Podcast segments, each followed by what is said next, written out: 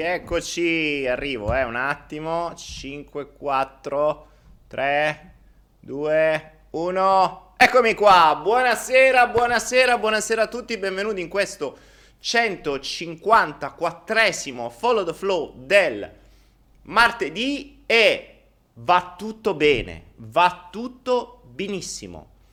Il nuovo anno è iniziato alla grande, tanti buoni propositi mh, intere nazioni stanno bruciando, miliardi di animali, milioni di animali stanno morendo, una guerra quasi nucleare alle porte, ma va tutto bene amici miei, don't worry, quest'anno sarà grandioso. Scusate la maglietta da militare, sta un po' inizia una guerra, quindi mi sto preparando. E ci sta anche un po' come stile demotivatore questa sera, perché ce n'ho un po' per tutti questa sera, perché ogni tanto bisogna ricordare che cazzo di mondo viviamo. Perché se no, a volte uno, con tutte le, le, le, le supercazzole che c'è in testa, pensa di vivere in una sorta di mondo vattato e fatato, ma si dimentica del mondo vero in cui vive e quindi ogni tanto ci deve stare qualcuno che te lo ricorda. Okay? Questa sera quello che te lo ricorda so io. Mi è capitato. È uno sporco lavoro, ma qualcuno dovrà pur farlo, diceva qualcuno. Quindi ce tocca, ce tocca. Ah, bonsoir, bonsoir mes amis, 173 spettatori, siamo ancora pochini, date un po' di tempo a tutti per venire qui e essere un po' presi a sberle questa sera perché stasera ci sta così Tanto mm, io mi carico, sono un, po', sono un po' assonnato, ammetto, ho fatto tre giorni di digiuno, due e mezzo. E ho interrotto per voi, eh, quindi sentitevi in colpa perché ho interrotto il digiuno per voi. eh, avevo un po' bisogno di, di, di purificarmi da, da, questi mesi di... Ho ripreso un po' a mangiare non nel mio stile, quindi dopo un anno e mezzo che avevo usato un determinato regime alimentare ho, mm, ho mangiato un po' di più, ho ridato un po' di, di, di, di, attenzione al cibo, cosa che non volevo e adesso lo sto ritogliendo dalla mia testa. Tra l'altro questo mi sta permettendo di fare anche altri esperimenti, sapete che sto facendo esperimenti sulla salute, quindi eh, come vi ho detto, se non sto facendo un po' il piccolo chimico, quindi se mh, non mi vedete più, sappiate che ho sbagliato delle dosi. ho mischiato delle robe con delle dosi un po' diverse, che tra i vari calcoli millimetrici e milligrammici è un attimo a sbagliare ed è un attimo a farsi del male.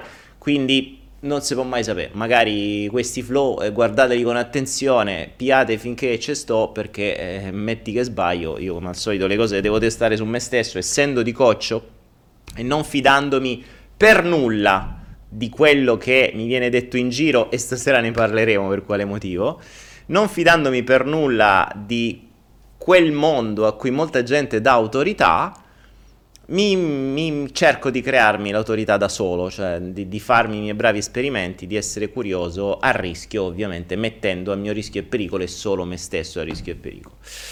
Detto ciò, uh, detto ciò, Oliviero dice: Viene comodo quel patto per rinforzare i ponti per passaggio mezzi blindati. Ah, beh, certo. è vero Oliviero, è vero, è vero, non ci dimentichiamo che sono cascati i ponti ultimamente perché era necessario attraverso gli accordi PESCO eh, far sì che tutti i ponti possano essere pronti per il passaggio di catene di mezzi blindati perché non si sa mai, una guerra ci doveva sta. Vi voglio ricordare, iniziamo oggi con questo... Mm, eh, con questo... Mm, con questo reminder, no?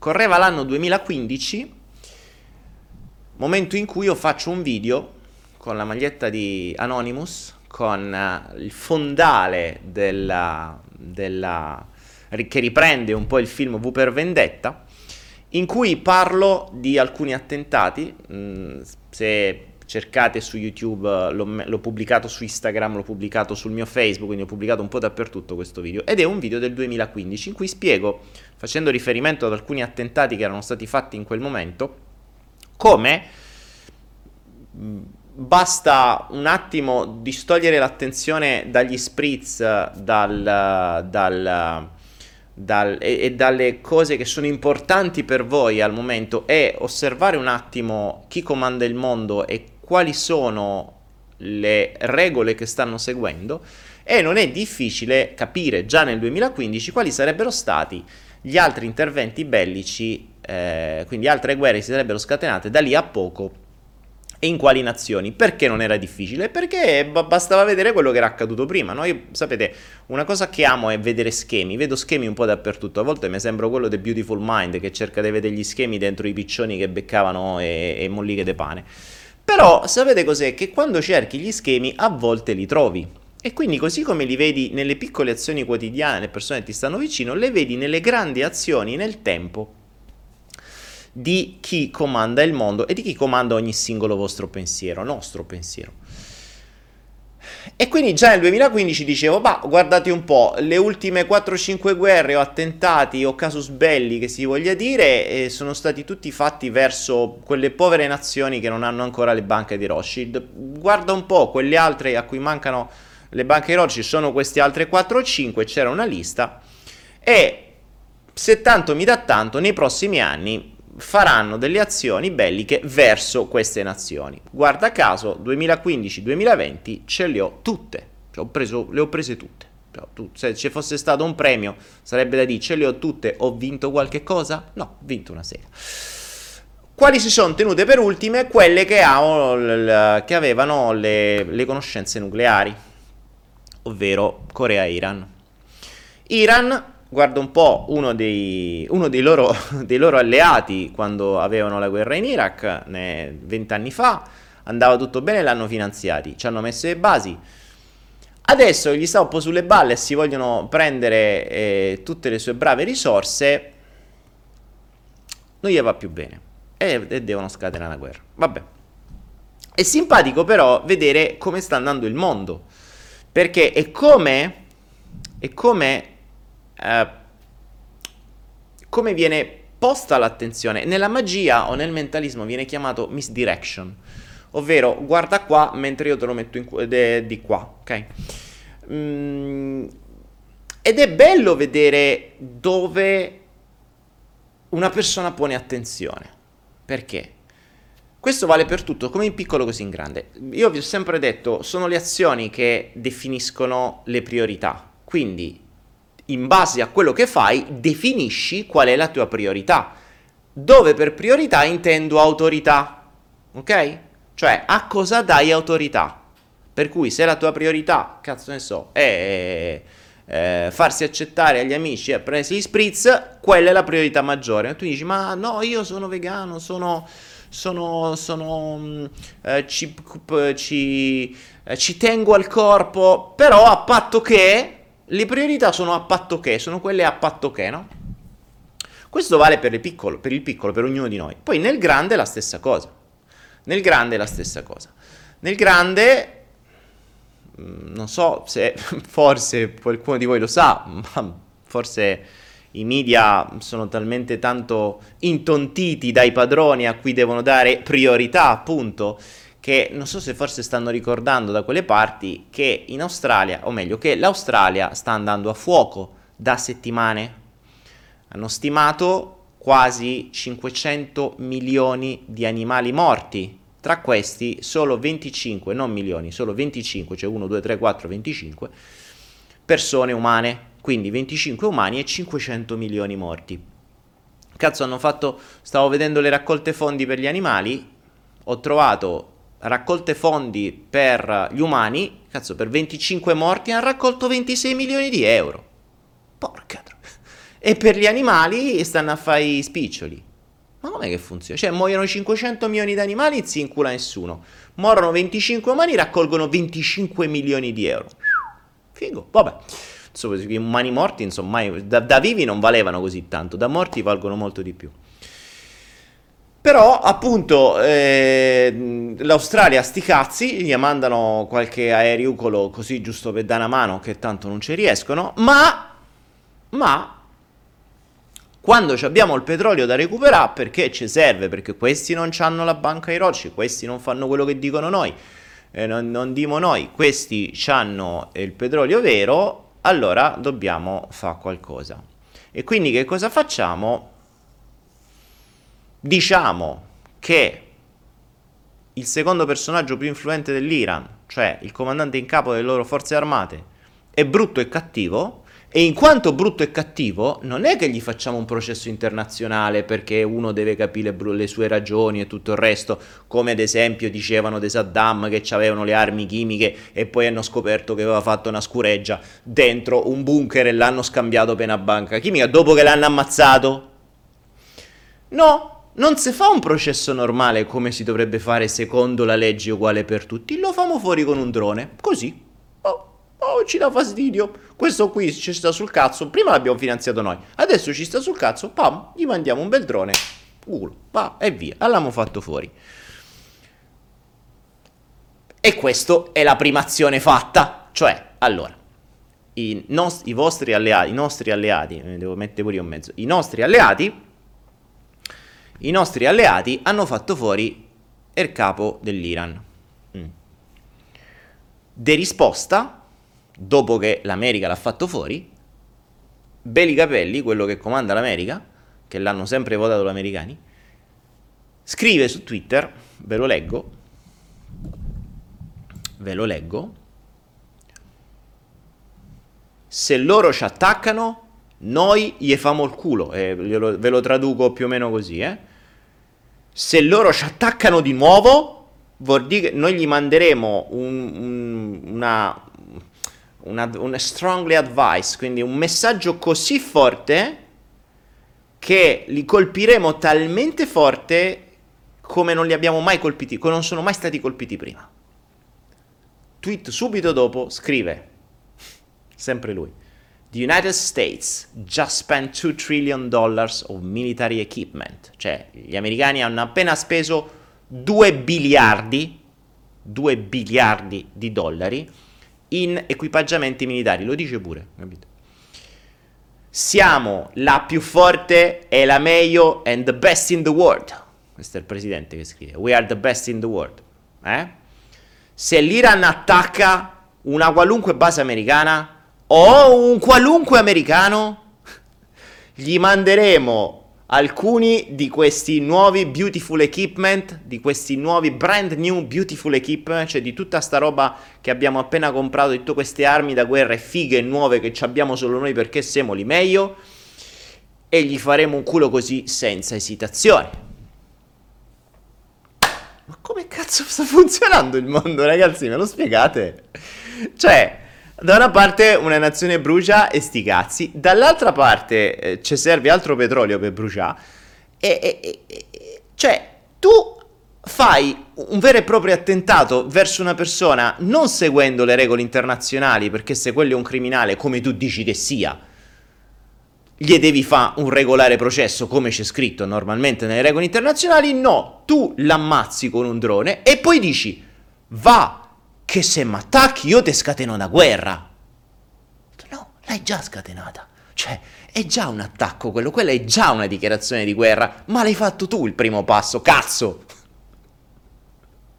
Cioè, il bello è che il giochino deve funzionare sempre al contrario. Perché? Perché per fare una guerra tu non puoi mandare i ragazzi americani in guerra, toglierli dalle famiglie, senza l'appoggio dell'opinione pubblica. Perché detto tra noi, raga, se tu sei un contadino e vai in guerra, bene che ti vada, torni vivo a fare il contadino.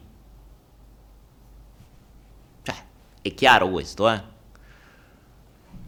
male che ti vada, sei fortunato, torni in patria dentro una bara de zinco, se proprio sei sfigato, torna in patria solo la bara e tu sei rimasto squacquerato sotto qualche bomba, dove i pezzi non l'hanno raccolti manco col cucchiaino. Quindi per quale cazzo di motivo tu dovresti andare in guerra?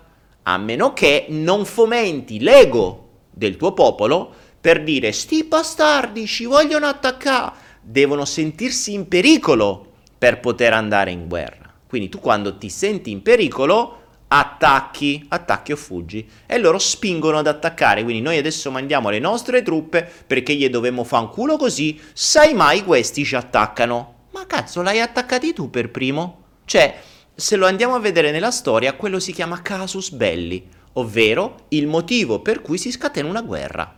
Giustamente l'Iran cosa ha detto? Ha detto, cari miei, noi ci stiamo già organizzando, voi ci avete attaccato, sappiate che abbiamo già identificato circa 13 modi per farvi un culo quanto una capanna e sappiate che il più stronzo sarà il vostro peggiore incubo storico. Questo ha detto l'Iran subito dopo. Se scordiamo che l'Iran c'ha l'atomica o poco ci manca. Ok?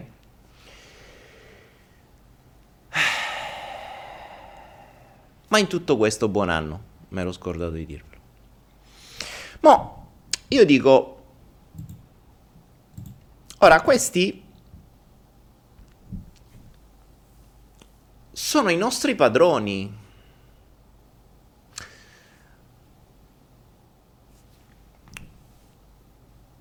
Ultimamente sto leggendo un libro che vi consiglio vivamente, che si chiama False Flag.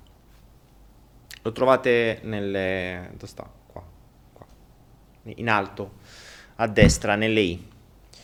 Sto leggendo questo libro e, ed è anche un po' per questo che sono abbastanza disgustato. Quando mi vedete con la faccia demotivatore che sono abbastanza disgustato e anche per per cose nuove che sto scoprendo. In realtà sono cose vecchie, ma le sto scoprendo, le approfondisco.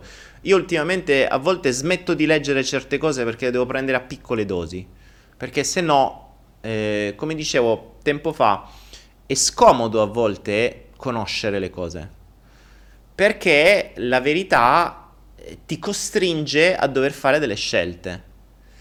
E, e, e, se poi fai delle scelte come se niente fosse, stai facendo una scelta, cioè stai facendo una scelta cosciente. Prima sei inconscio, prima sei ignorante, ignori, poi scegli. Questo vale nel piccolo come nel grande, no? Se io non conosco uno schema e mh, mm, mm, ho una mia priorità mentale, quindi ho un mio padrone mentale eh, che mi comanda le mie azioni e non lo so bene, ma nel momento in cui mi viene fatto notare, lo comprendo, lo scopro, dico che l'ho capito e diventa una scelta. Quindi se la rifaccio, quell'azione è una scelta cosciente, non più inconscia. Perché prima non lo sapevo, ero inconsciamente ignorante, adesso sono consciamente consapevole. Da consciamente consapevole faccio una scelta. Qual è il bello? Che se andate a leggervi False Flag, per esempio, libro che vi consiglio, costa 6 euro, 7 euro, una cazzata, lo trovate su Anaera, lo trovate adesso magari la regia ce lo... Um, uh, eccolo qua, ce l'ho, ce l'ho già, ce l'ha già um, pubblicato la nostra regia, grande regia. In false flag, cosa, cosa, vuol dire false flag? Allora, false flag vuol dire falsa bandiera. Vi do un po' di notizie storiche.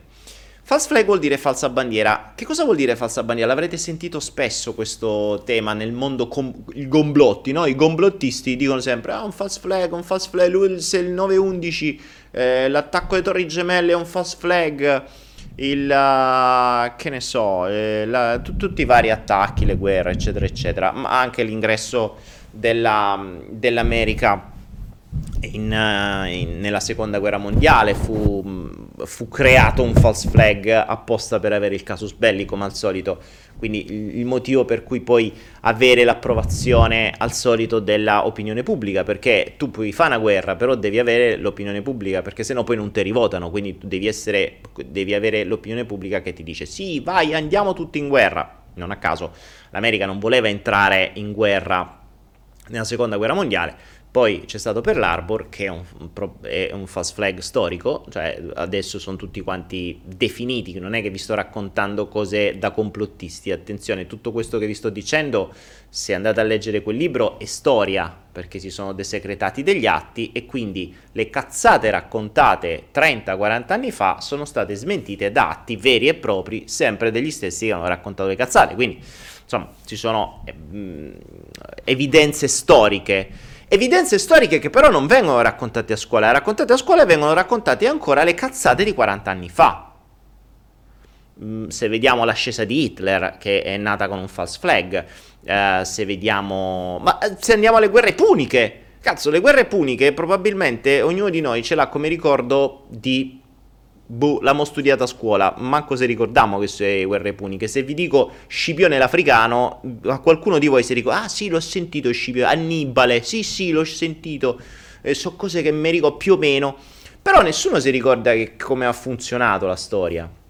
E scopriamo che il primo false flag della storia è eh, conosciuto è dalle guerre puniche. Eh, cosa vuol dire false flag? False flag vuol dire falsa bandiera ed è un termine che viene dal, dal, codice, di, dal codice, di, navigazione, ovvero eh, una nave può avvicinarsi a una nave nemica per attaccarla con una falsa bandiera.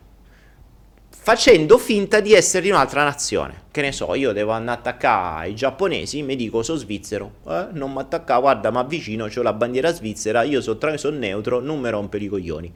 Però il codice di navigazione dice, il codice marittimo dice, prima di attaccare, quindi io mi avvicino a distanza siluri, prima però di spararti un siluro super la cambusa, te devo cambiare la bandiera. Quindi io Mario mi avvicino facendo finta di niente e fischiettando con altra bandiera. Poi veloce la cambio, ti siluro e ti butto al culo. Ovviamente appena ti ho cambiato bandiera, quelli che stanno con i binocoli dall'altra parte dicono "Oh, stanno a cambiare bandiera, ce l'hanno messo nel culo, prepariamoci siluri" e poi vediamo insomma chi arriva prima. Questo nel codice di navigazione.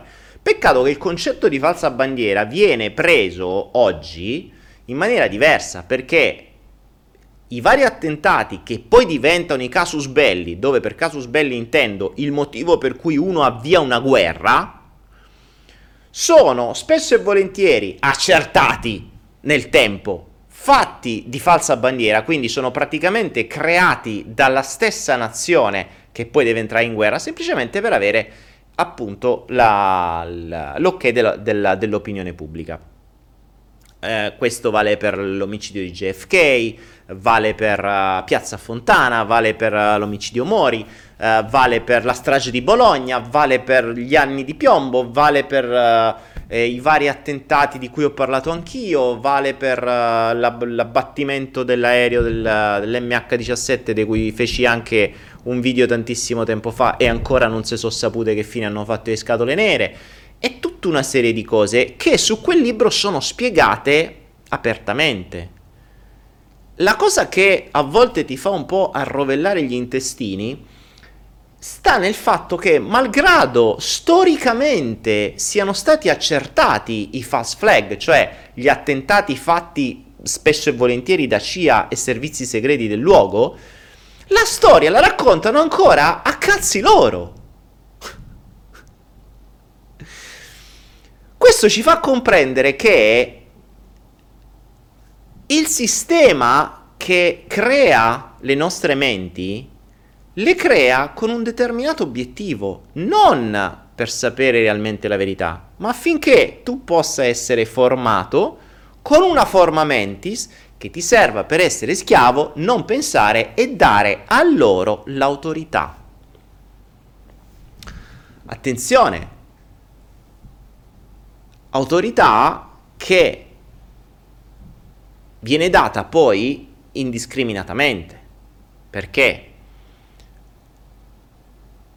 oggi noi diamo autorità a questi che ci dicono quello è brutto e cattivo, andava ammazzato, l'abbiamo fatto noi e se becca pure gli applausi. Domani diamo autorità a qualcuno che ci dice guarda che tu hai questa malattia, ti devi prendere questa medicina. Oppure quello che è giusto per te mangiare è questo, questo e quest'altro perché noi abbiamo fatto determinati studi. Oppure quello che tu devi fare nella vita è ambire a determinate cose, avere successo, corre, corre, corre, corre, corre per avere, avere, avere, avere, avere, ottenere, ottenere, comprare, comprare, comprare, consumare, consumare, consumare, perché questa è la cosa giusta. Ora, tu, noi cosa facciamo? Dimentichiamo.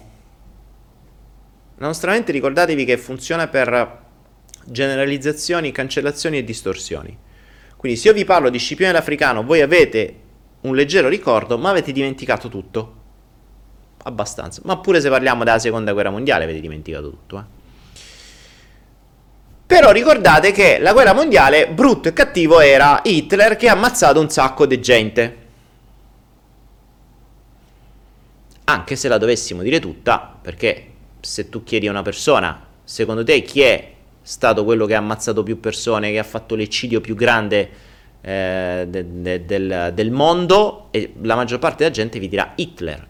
In realtà no, perché quelli che hanno ammazzato più persone in assoluto sono gli americani. Dai nativi americani che hanno sterminato a tutti gli altri.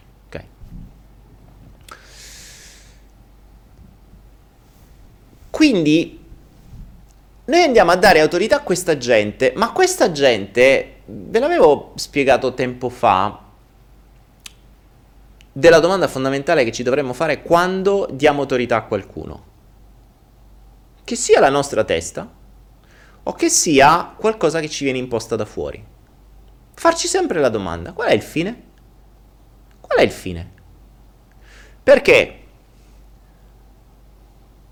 ritorniamo al discorso presidenti americani, no? Prima c'era Obama, Obama è stato finanziato, ricordiamoci che allora i presidenti sono dei burattini, burattini che vengono finanziati da determinate corporation, da determinate lobby, le quali lobby poi devono avere vantaggi dalla presidenza. Quindi Obama era stato finanziato dalle case farmaceutiche, principalmente, guarda caso, lui ha fatto tutta una serie di leggi per la salute, per far sì che lo Stato pagasse di più alle case, quindi che le case farmaceutiche avessero vantaggi. Bush prima e Trump adesso invece sono finanziati dalle case belligeranti, quindi dalle produzioni di armi e infatti è appena uh, è appena uh, appena potuto ha cominciato a fare guerre era ovvio che doveva fare una guerra prima che gli scadesse il mandato, perché l'hanno pagato loro.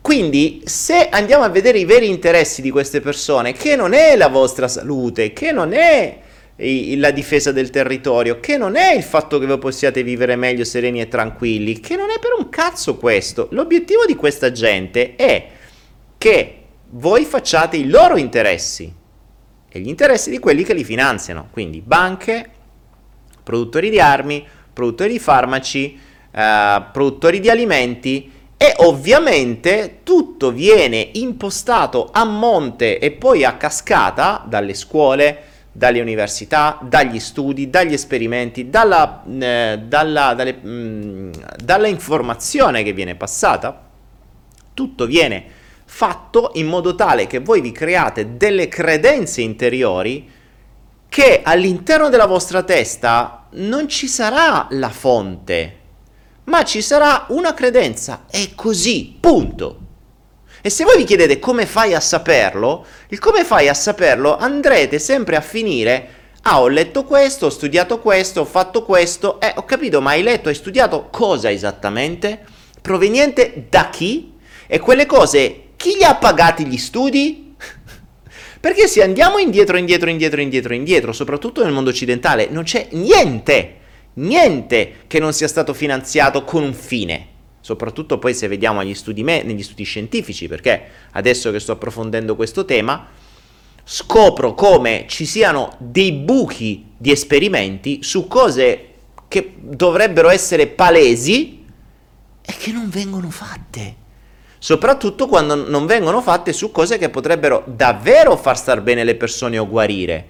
E quindi ti trovi soltanto dei piccoli studi in qualche cazzo di nazione non, non, occidentale ovviamente perché magari lo fanno veramente per il popolo o come studi personali con 50-60 persone con i loro piccoli fondi che magari hanno trovato delle soluzioni o stanno sulla via delle soluzioni e 40.000 studi non l'hanno mai cagati, come se fosse, oddio, come...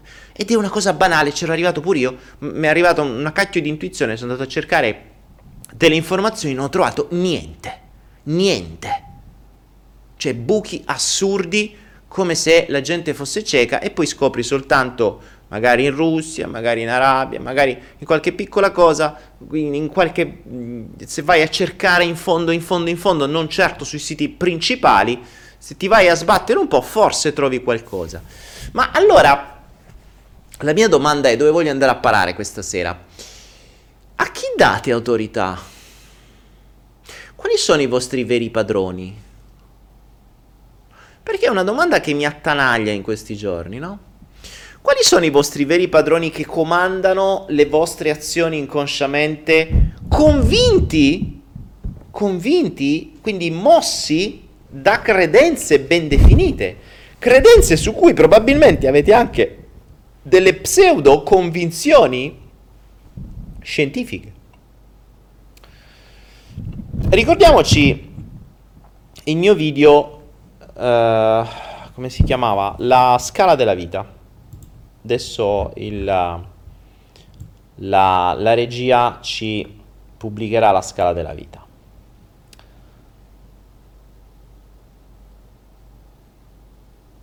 State attenti, sì, mi raccomando. La scala della vita, che poi riprende un po'... Riprende un po' la, mm, quello che in PNL viene chiamato i livelli neurologici di Robert Dills. Robert Dills è stato uno dei grandi del PNL, è uno dei grandi del PNL, ma che io ho rivisto e corretto perché secondo me mancavano dei pezzi è quella che ci... Mh, fondamentale quel video, eh, perché vi fa capire come funzioniamo e come le cose accadono. Quindi la... Mh, come dire, la... Uh, la scala di priorità nostra, dove questa scala della vita che ha una cima e ha un fondo, in cima c'è l'identità, in fondo c'è l'ambiente, e cosa ci spiega la scala della vita? Che noi possiamo fare un cambiamento passando dai vari gradini, non a metà. Quindi l'identità, in PNL poi ci sono subito i valori, io ci metto i bisogni prima, che in PNL non li cagano proprio, quindi identità, bisogni, valori, credenze, eh, com- mm, credenze, abilità, azioni ambiente. Se non ricordo male, forse ne ho mancato qualcuno, ma so queste qua di fondo. Quindi cos'è? Noi non possiamo cambiare una credenza se non partiamo da sopra o non partiamo da sotto. Non la cambiamo a metà. Così come non cambiamo un valore se non, pass- se non cambiamo la nostra identità o se non cambiamo ambiente. Quindi bisogna sempre fare questo passaggio per gradi. Ecco perché è difficile cambiare una persona, è difficile cambiare noi stessi, perché o cambi attraverso un cambio di ambiente o cambi attraverso un cambio di identità. Il cambio di ambiente è più facile uh, invece che il cambio di identità. Ma attenzione, cambio di ambiente non vuol dire che io mi sposto dall'Italia all'Africa. Eh, quello è un cambio di luogo, un cambio di ambiente vuol dire un cambio di ambiente mentale, perché se tu spostandoti in un'altra nazione ti porti tutto quello che avevi nella tua nazione, quindi convinzioni, idee, abitudini, eh, WhatsApp e tutti i contatti che avevi prima, non hai cambiato ambiente. Cambiare ambiente vuol dire proprio cambiare, cioè cambiare stile di vita, eh, utilizzare, comprendere le tradizioni del luogo, rispettare le tradizioni del luogo, comprendere le persone, comprendere che cosa le muove quindi cosa muove quelle persone, quali sono i loro stili di vita, come sono arrivati a vivere in quella maniera, quali sono le loro convinzioni, come ci arrivano, quali sono loro, uh, le loro abitudini alimentari, qualunque cosa, ok? Non che tu vai da una parte all'altra come fanno spesso gli italiani che vanno nei villaggi turistici e, e vanno a cercarsi le pizze e vanno, cercano di mh, si prendono le cose occidentali proprio per continuare a rivivere il loro mondo, per ritornare alla propria zona di comfort. Non funziona così, cioè non è quello un cambio d'ambiente, quello è un cambio di luogo, punto. E teoricamente questo è più facile. Il cambio di identità è molto più difficile perché il cambio di identità vuol dire l'identità è ciò che tu sei, cioè ciò che tu credi di essere. Per cui tu sei quell'ammasso di bisogni, quell'ammasso di traumi che ha creato i bisogni, sei quell'ammasso di valori, sei quell'ammasso di credenze, sei quell'ammasso di abilità, sei quell'ammasso di azioni, sei eh, tutto quello che sei, sei stato costruito.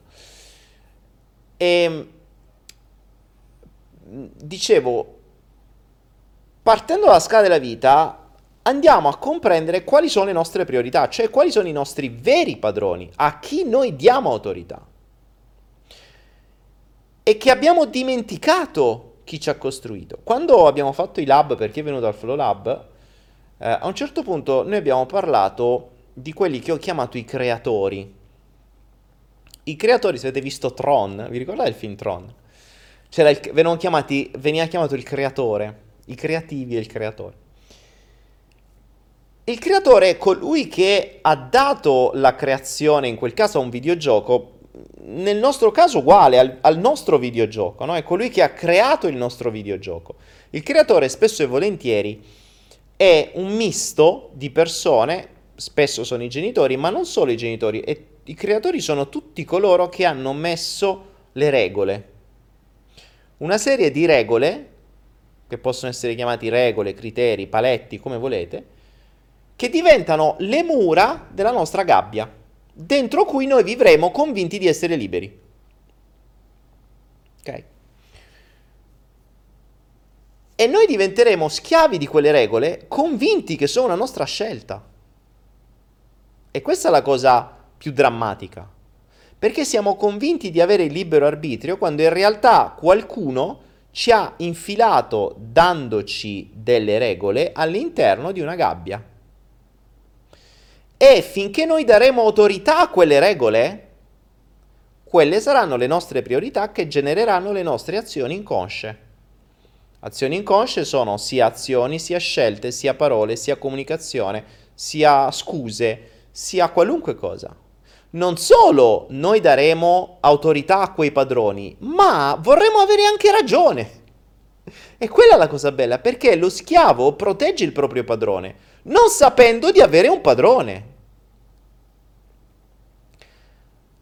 E questo è il continuo, ad esempio, eh, lo vediamo in grande, come fanno, eh, eh, come, come, si stanno, come si stanno già creando le scuse. Questi bastardi, se ci attaccano, noi gli facciamo un culo così. Cioè, mi stai già creando una scusa all'attacco, ma li hai attaccati tu per primo, eh? Cioè, li hai attaccati tu per primo.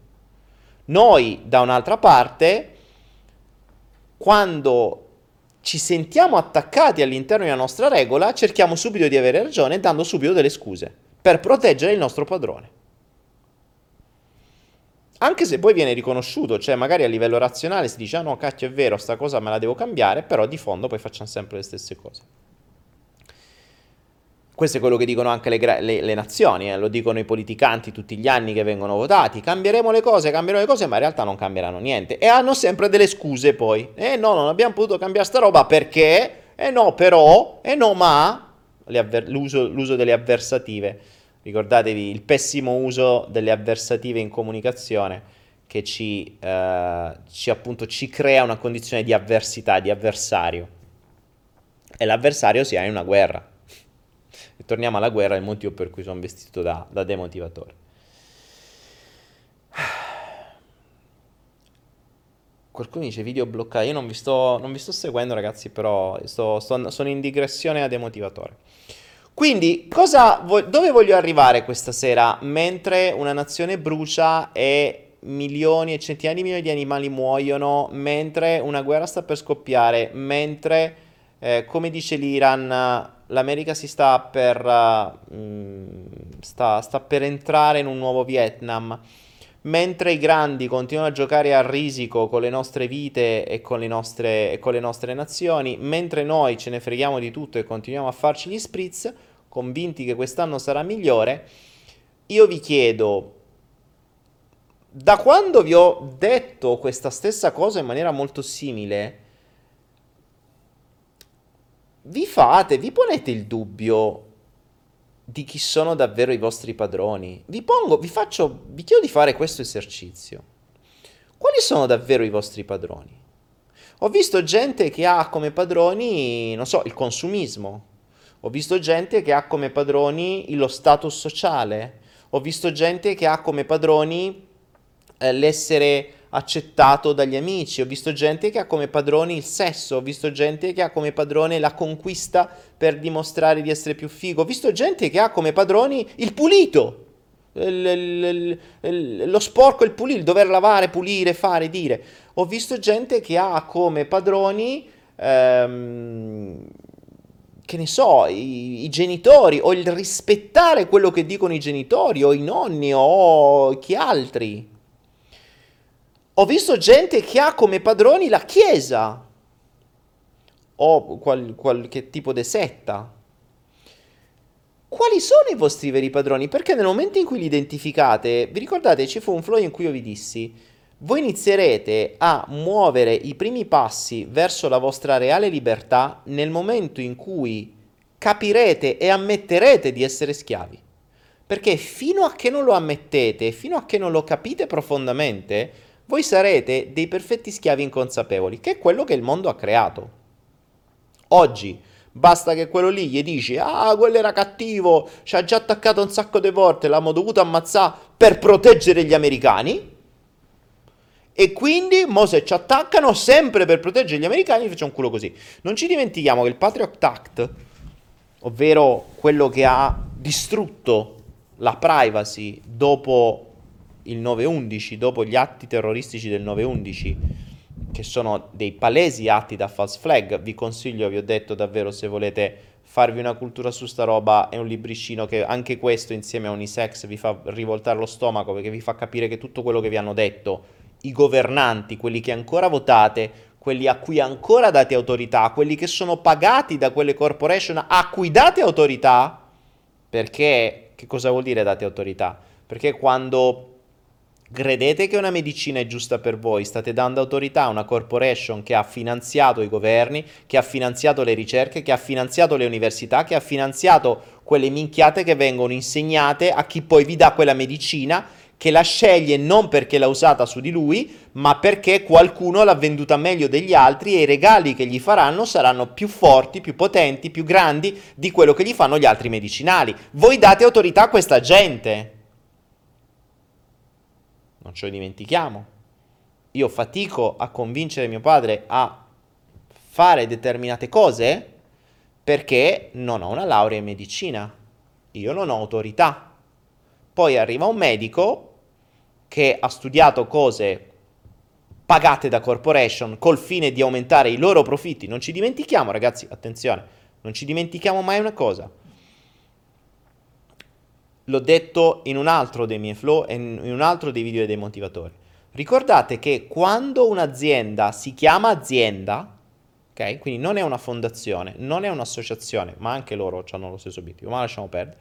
Se è un'azienda, l'unico vero fine e il profitto a fine anno, nonché dare utili agli investitori. Quando io investo in un'azienda americana, e io investo in tutte le aziende del sistema, infatti sto godendo in questi giorni perché tra guerre e tra quello che sta succedendo con Trump, tutte le azioni americane crescono, ma ovviamente io investo in tutte le azioni del Bilderberg, quindi anzi, se volete saperne ancora di più su chi comanda il mondo, c'è un altro ebook sempre nelle info che è chi comanda il mondo, appunto il, il gruppo Bilderberg. Quindi c'è il, sia l'ebook dei Rothschild, sia l'ebook del Bilderberg, sia l'ebook di, dei False Flag, sia l'ebook e la, il, il, corso della, della mm, fabbrica della manipolazione, che sono, cioè, se volete un attimo capire quali sono i vostri padroni, chi ha creato questo mondo finto, ma finto, ma finto, finto, finto, che ve l'hanno spacciato per vero e ve l'hanno spacciato come migliore possibile, come diceva il buon Aldous Huxley, ah, beh,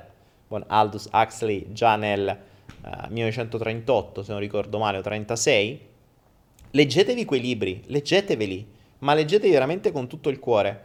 Uh, io oggi sto leggendo False Flag, tutti gli altri li ho già letti, mi mancava, me lo sono tenuto pian pianino, ma adesso in vista di quello che sta accadendo mi è venuto spontaneo andare a mettere mani e farmi un po' una rivisitazione storica e ricambiare le mie idee storiche per capire che è tutto falso.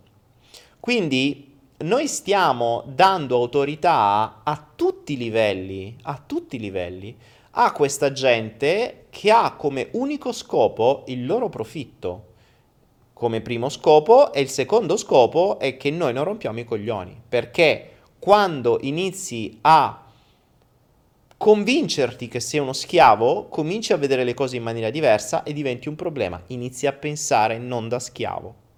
E quando inizi a pensare non da schiavo succedono queste cose, che può arrivare un pirla che si mette di fronte a un cazzo di video e vi dice delle robe che a qualcuno potrebbe mettere dei dubbi. A qualcuno, eh? Siamo 300 online, 318.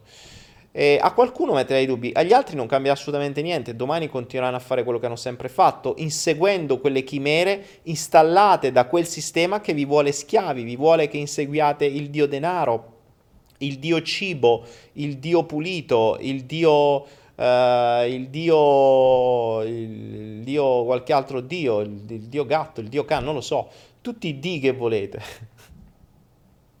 tutti gli dei che volete. Sono quegli dei che vi comandano. Ed ecco quello che vi, vi sprono a fare tra questo flow e il prossimo, è la lista dei vostri padroni, la lista dei vostri dei, quelli a cui voi dite sì signore, quelli a cui voi fate il vostro bravo mantra, vi mettete di fronte a lui e dite zi padrone, zi padrone, sì signore, io faccio quello che dici tu. Perché molti sono inconsapevoli. Molti sono inconsapevoli. Tra l'altro, sapete cosa vuol dire avere dei padroni, avere delle autorità, avere delle. Quello appunto, i padroni per me vuol dire la lista delle priorità, cioè a chi date priorità per primo, che non sono i bisogni, attenzione. I bisogni sono la conseguenza dei padroni. Perché se il Dio padrone è papà che non mi ha accettato, quel Dio padrone crea il bisogno di accettazione che condizionerà tutta la mia vita in funzione di farmi accettare da mio padre. Quindi le mie azioni non saranno in funzione di farmi accettare da chiunque, ma da tutti quelli su cui io proietterò la mia figura paterna. Ed ecco che il Dio padrone diventa papà, nonno, chiesa. Eh, che ne so, eh, ho conosciuto persone, i genitori io ho detto gli esseri umani dovrebbero essere dovremmo cambiare le cose nel mio mondo ideale dovremmo castrare gli esseri umani e lasciare non castrati gli animali i genitori a volte a volte buona parte dei casi fanno dei casini incommensurabili. Fanno dei casini incommensurabili. Cioè i genitori non dovrebbero fare i genitori. Eh, conosco bambini che poi sono cresciuti i cui genitori gli hanno costantemente detto da piccoli io non ti volevo, tu sei stato un errore, tu mi hai fatto tantissimo dolore quando mi hai partorito, eh, era meglio che allevavo i griceti invece che te, eh, tutta una serie di, di, di, di frasi ripetute goccia, goccia, goccia, goccia, per la serie. Io volevo tua sorella ma te non te volevo, tu sei stato un errore, sei venuto per sbaglio. Dette a un bambino a ruota, un bambino lo traumatizzi. Ed ecco che poi nascono io non merito, io non valgo, io non esisto.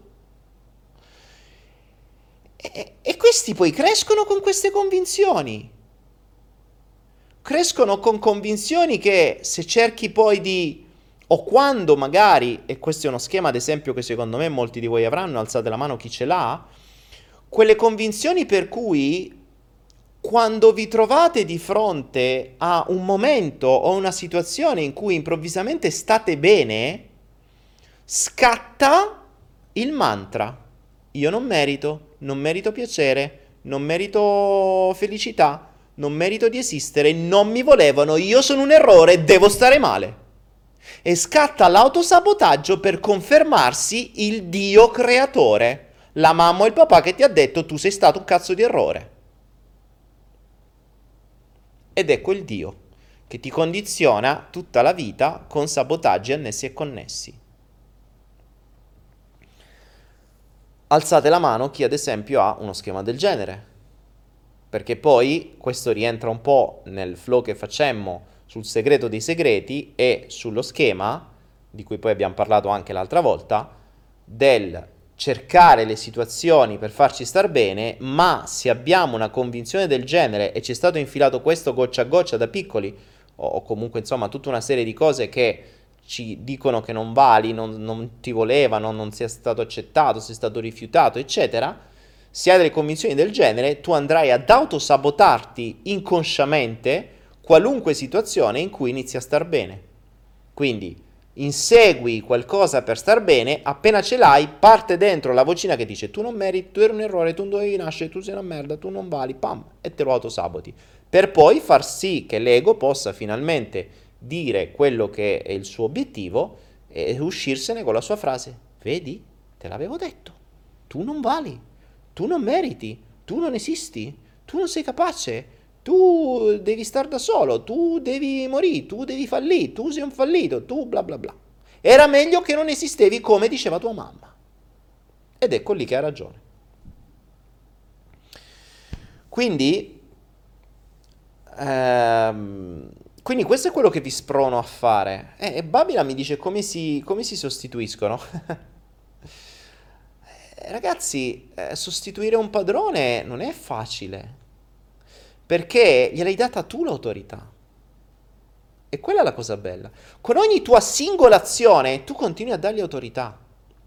Allora, come si sostituisce un padrone? Togliendogli l'autorità.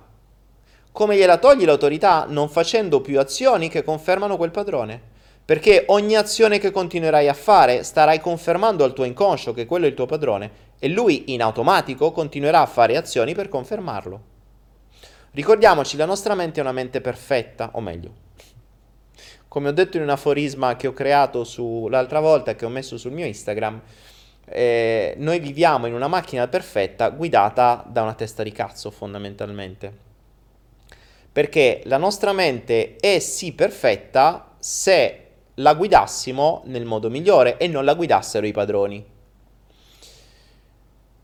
Che vuol dire? Vuol dire che noi funzioniamo in una maniera molto semplice. Abbiamo una parte cosciente, la parte razionale, che è quella che può gestire, si dice, 7 più o meno 2 informazioni per unità di tempo, quindi molto limitata, e una parte inconscia che nel momento in cui capisce che un'azione la fai sempre, te la, parte, te la porta in modo inconscio, cioè la fa lei in maniera automatica, in modo tale che la parte cosciente può fare più informazioni. Uh, esempio fatto mille volte, dovendo, potendo gestire un massimo di 7 più o meno 2 informazioni per chug di tempo, cosa vuol dire? Vuol dire che la nostra mente cancella tutte le cose inutili. Mm, la sensazione dei, di ciò che avete addosso adesso è stata cancellata. Ma se io vi pongo l'attenzione alla sensazione dei vestiti che avete addosso, voi immediatamente la, vi rendete conto che ce l'avete. Quindi io vi porto l'attenzione, quindi nel vostro 7 più o meno 2 vi metto la sensazione dei vostri vestiti e voi magicamente la risentite. Tra 4-5 minuti o probabilmente anche meno, quella sensazione sparirà di nuovo perché la vostra mente dirà ok non mi serve più adesso perché non sta nella mia attenzione riprendo una casella di informazione, perché vedete questo 7 più o meno 2, quindi da 5 a 9 in base a quanto siamo addestrati a gestire delle cose in multitasking, vedetele come celle di informazioni. In queste celle io posso mettere un'informazione, quindi posso mettere, non so, mh, mm, il fare attenzione ai vestiti ed è una cella, poi posso mettere quello che sta dicendo Daniele e sono due celle, poi posso mettere quello che sta apparendo qui. Ad esempio, adesso vi pongo qui l'attenzione sulle donazioni che potete fare. Se volete potete fare una donazione su www.donazioni.me. L'avevate cancellato. Perché quel banner è sempre lì, è sempre uguale, finché io non ve lo faccio notare voi non, non lo notate. E adesso io vi sto mettendo in una delle vostre celle questa informazione, come adesso vi metto nell'altra cella l'altra informazione che sta qui, che c'è ancora il mystery box a, 97 euro invece che a 245, sta avendo un sacco di successo e tante persone stanno ringraziando per questo. Altra cella di informazione, vi ho fatto notare quel box giallo che sta lì sopra dall'inizio e che ormai voi non lo vedete più finché io non vi pongo l'attenzione e un'altra cella vi pongo l'attenzione sulla i che sta lì sopra, sulle informazioni dove ci sono gli ebook che potete comprare, quindi queste sono tutte celle di informazione. Quando io adesso continuo nel discorso, tra qualche istante voi non rivedrete più le donazioni, non rivedrete più i box, eccetera. Ed ecco perché, visto che non li rivedrete più, vi do due minuti nel frattempo che io bevo la mia acqua idrogenata H2 per poter fare una donazione o comprare il box, perché tanto tra un po' ve lo scorderete.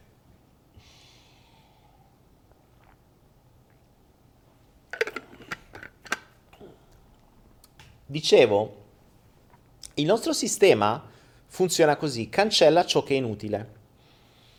Quindi, per darci, per farci vivere la nostra vita, l'inconscio ha uno suoi, delle, sue, eh, delle sue attività è proprio quello di portarci in maniera inconscia le cose. Vi ricordo sempre quando avete imparato a guidare la macchina.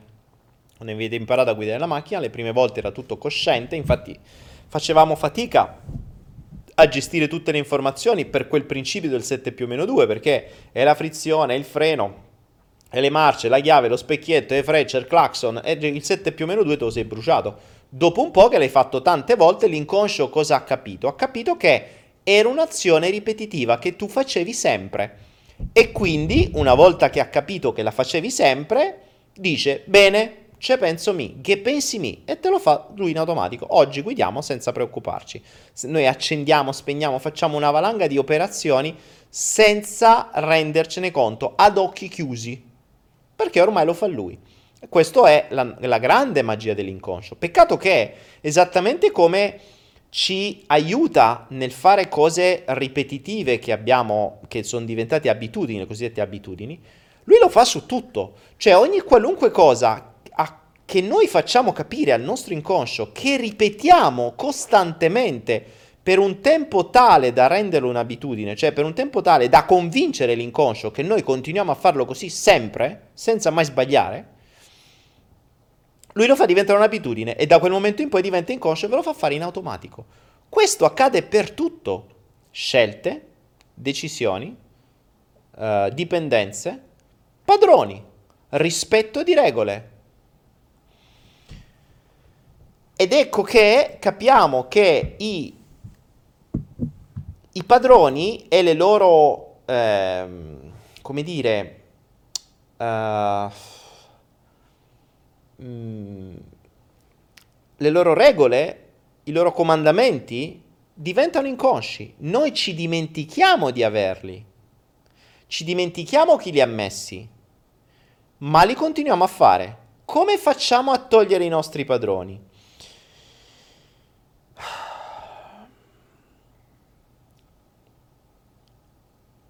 Iniziando a togliergli autorità.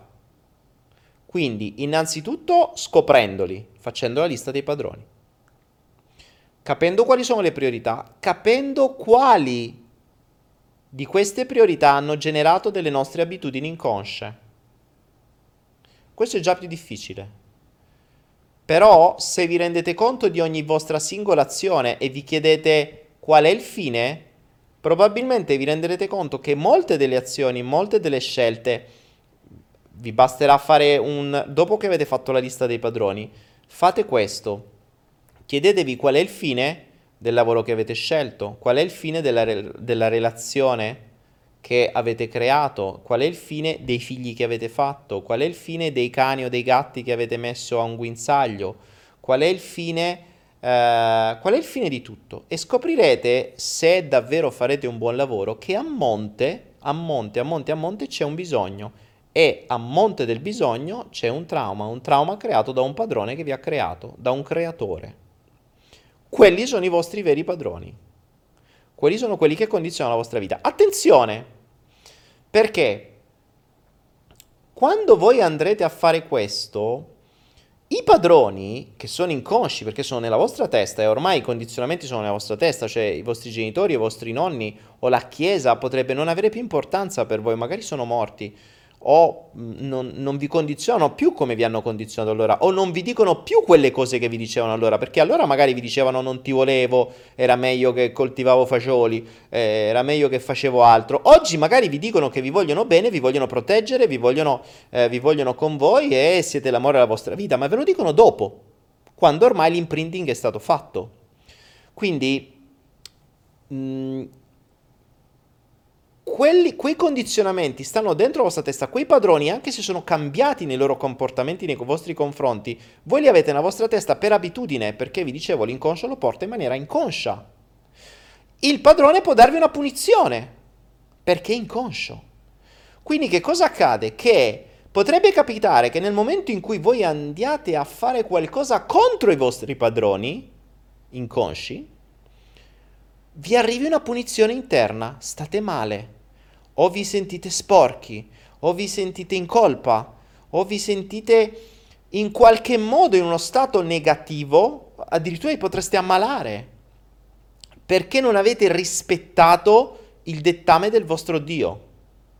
La Chiesa ci condiziona benissimo su questo, no? Queste sono le regole, se sbagli hai, vai all'inferno e devi venire qua a fare penitenza, a, a chiedere perdono, devi essere punito, devi fare la penitenza, te devi punire col cilicio, devi stare coi, co, uh, in, come si dice lì, in ginocchio sui ceci, devi essere punito, devi soffrire, tu sei nato per soffrire. E... Uh, e quindi Ecco perché diventa fondamentale questo e riuscire a cambiare i padroni vuol dire andare oltre la punizione.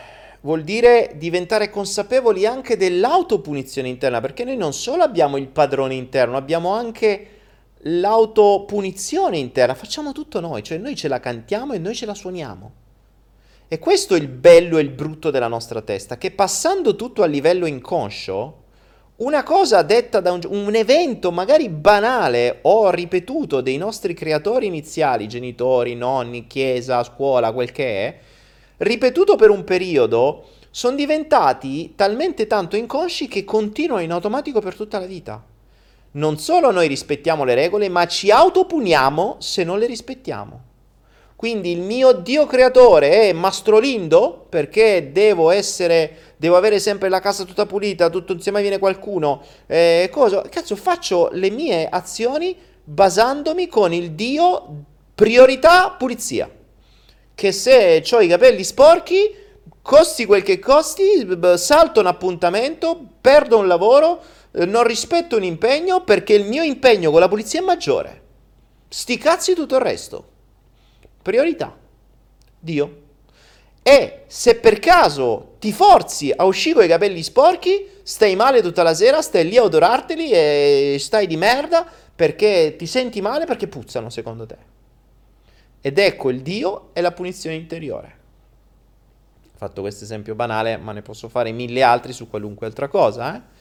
Uh, accettazione, gli amici mi chiamano, io sto già col pigiama, l'ho fatto mille volte questo esempio eh, magari quella sera mi forzo perché non voglio più stare appresso al mio padrone, no, sono stanco, voglio dormire, bene, finalmente non rispetto più il mio padrone dell'accettazione che vuole che io devo per forza fare gruppo con gli amici, stare lì e star lì a far banco e devo star con loro e se no come fanno loro senza di me? O se no non mi chiamano più o se no io perdo il, il valore che ho per loro voglio cambiare il mio padrone, non voglio più essere condizionato da sta cosa, io stasera ho sonno, vaffanculo, resto a dormire. Quindi cerco di cambiare padrone, autopunizione, non dormo, sto tutto il tempo a pensare, oh cazzo, chissà che cosa stanno facendo, sto lì a guardare su Instagram che stanno a mettere storie, chissà che stanno a fare senza di me, e alla fine era meglio che t'alzavi e andavi e almeno te godevi la serata. Quindi ecco il padrone e l'autopunizione.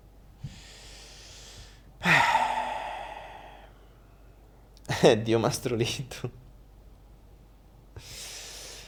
Eh, quindi adesso vi leggo un po', eh, perché non vi ho cagati, scusatemi per un'ora e, tre, e otto minuti, non vorrei che qualcuno che ha eh, il Dio attenzione mm, cominci a sbarellare e cominci adesso a, a stare male perché non vi cago. Quindi ditemi un po' nel frattempo che cosa, mh, mm, che cosa ne pensate di ciò e se già mentre parlavo avete identificato qualcuno dei vostri padroni e qualcuna delle vostre punizioni. Ricordiamoci, ripilogando, primo passo, identifichiamo i padroni. Secondo passo, identifichiamo le azioni che ci condizionano quotidianamente, mensilmente, annualmente e della vita. Quindi valutiamo le nostre scelte passate e vediamo quali padroni abbiamo rispettato capiremo che a mano a mano che co- capiamo che delle nostre azioni e scelte probabilmente niente è venuto dal nostro libero arbitrio, ma abbiamo rispettato sempre dei padroni esterni che ci hanno creato determinati condizionamenti, potremmo iniziare a renderci conto che siamo degli schiavi. Quando ne diventiamo consapevoli, poniamo sotto il nostro cono d'attenzione, quindi la nostra attenzione selettiva, i condizionamenti, quindi quelli che condizionano le nostre azioni, che noi addirittura proteggiamo, perché per noi sono dei o di, come direbbe l'Annukago.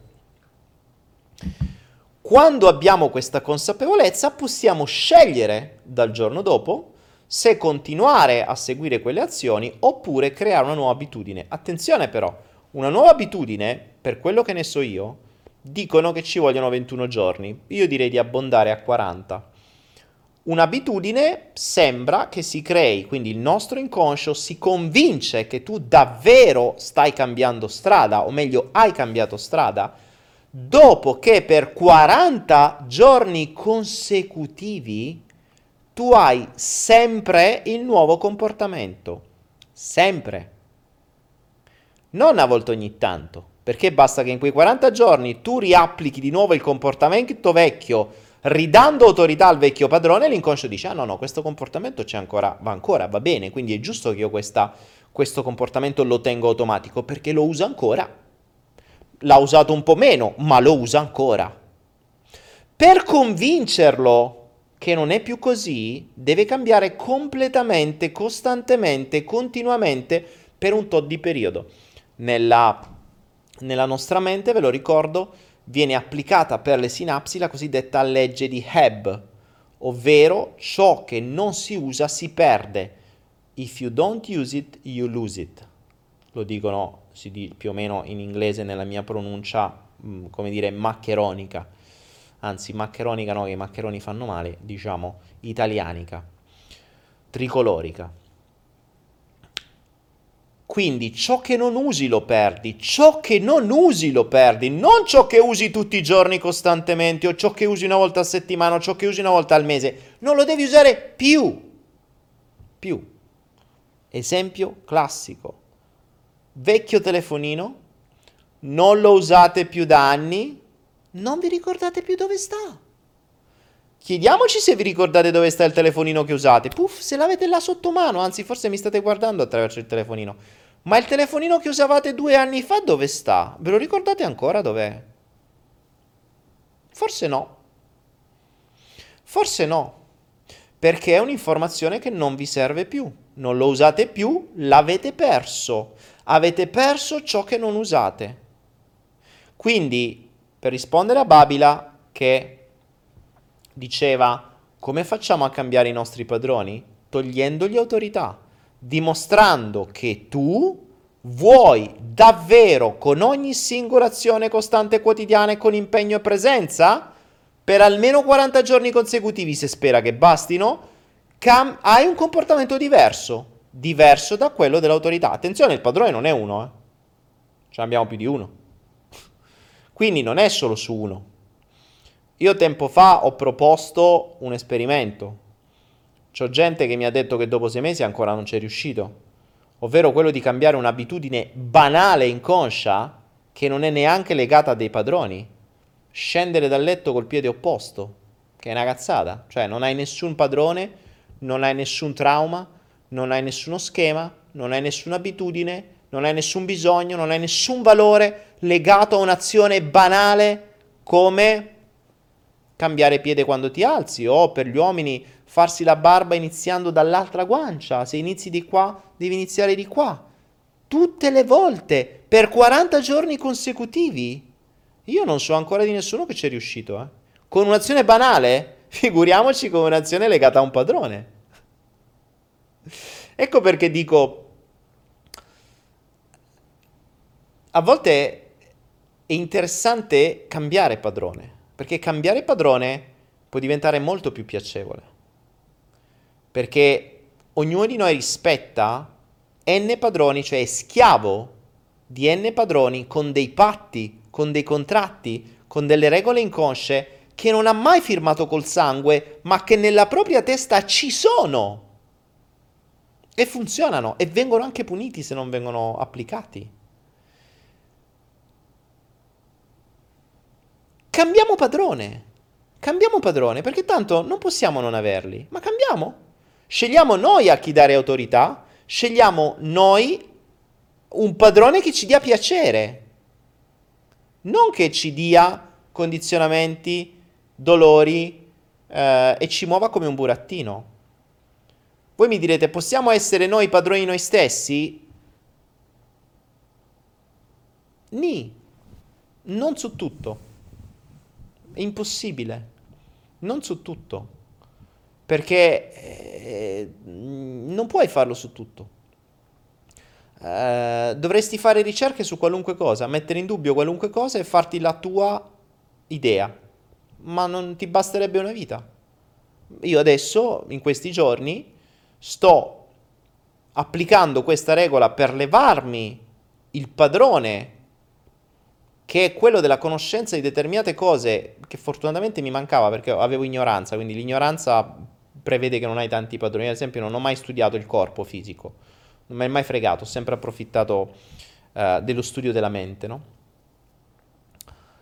E ehm, invece adesso che vado sul fisico e non ho conoscenze, fortunatamente, questo mi permette di creare il mio padrone, ma il mio padrone me lo creo attraverso delle mie ricerche. Attenzione, potrebbero essere anche sbagliate, ma io a quelle ricerche darò autorità perché le ho fatte io. E dando autorità, quello potrà diventare la mia nuova convinzione. Me lo autocreo il padrone in questo caso. Oppure, purtroppo, devo dire, questo, ad esempio, su alcuni studi che sto facendo, prendo come riferimento un determinato studio o un de- una determinata persona, un determinato gruppo di persone che hanno ottenuto determinati risultati, li elevo a mentori gli dico ok, per me loro hanno autorità, per questo, questo e quest'altro motivo. Quindi sono io che dentro di me li elevo a mentori, li elevo a padroni in qualche modo, in questo caso più a mentori che a padroni, e da loro prendo spunti, ma mi faccio le mie ricerche. Non gli do quello che dice lui è Bibbia. No, quello che dice lui sembra valido, vediamo se lo è davvero per me. Ed è ben diverso. Ed è ben diverso. Non è facile, ragazzi, non è per niente facile. Non è per niente facile. Ecco, poi, ritornando all'inizio di questo discorso che abbiamo fatto questa sera, partendo da demotivatore, dalla guerra e da tutto il resto, abbiamo dei padroni a monte che sono quelli che comandano il mondo che ci hanno infilato una forma mentis con la scuola e con l'indottrinamento scolastico che è fatto esclusivamente e principalmente per convincerci che questo è il mondo migliore possibile. Ricordatevi questa frase. La scuola serve principalmente a convincerti che questo è il mondo migliore possibile. Non c'è uno migliore tu sei fortunato a vivere in questo mondo e questo mondo è fatto di quello che ti insegnano a scuola, stare lì otto ore al giorno seduto a fare quello che ti dicono gli altri, ambire ad avere dei voti migliori, quindi ambire ad avere sempre di più, ambire ad essere migliore, studiare, correre, fare quello che ti dicono, fare i tuoi compiti, dimostrare che li hai fatti, se non hai fatto un compito, giustificarti e produrre sempre di più, avere sempre di più. E poi quello che hai, consumarlo, spenderlo, così che il, la ruota del criceto continua a girare. Ovviamente, nello stesso tempo, ti mettono una costante, quindi questa è la scuola, poi dall'altra parte un altro mezzo di comunicazione di massa o di manipolazione di massa che sono i media, ti dicono tu non vali abbastanza, tu non sei bello abbastanza, tu non sei capace abbastanza, quindi devi, devi raggiungere quei modelli irraggiungibili, quindi devi comprare di più, essere vestito meglio, avere un orologio migliore, avere una macchina più grande, una casa più grande, un uomo o una donna più figa vicina, avere i trucchi, essere tutte le cose precisi, tutta una serie di cose. Ed ecco che ti hanno creato la forma mentis. Questo è il mondo, funziona così, questo è dove tu devi andare è meglio se parli solo la tua lingua perché è meglio che non vai in quegli altri mondi che non siamo ancora riusciti a condizionare per bene perché potresti scoprire che dalle altre parti si vive meglio senza queste puttanate. Ma è meglio che tu non lo vedi è meglio che l'inglese non lo conosci le altre lingue non le conosci studia solo l'italiano così se vai dall'altra parte vai soltanto nei gruppi di italiani e continui a fare l'italiano. E questo è. Quindi mm, questo è, è un po' il, la, la logica che c'è dietro tutto questo. Adesso vi do un po' di attenzioni perché voglio vedere anche quello che mi dite voi. Io poi come al solito inizio a leggere un po' sempre meno quello che scrivete perché mm, mi fa tristezza a volte.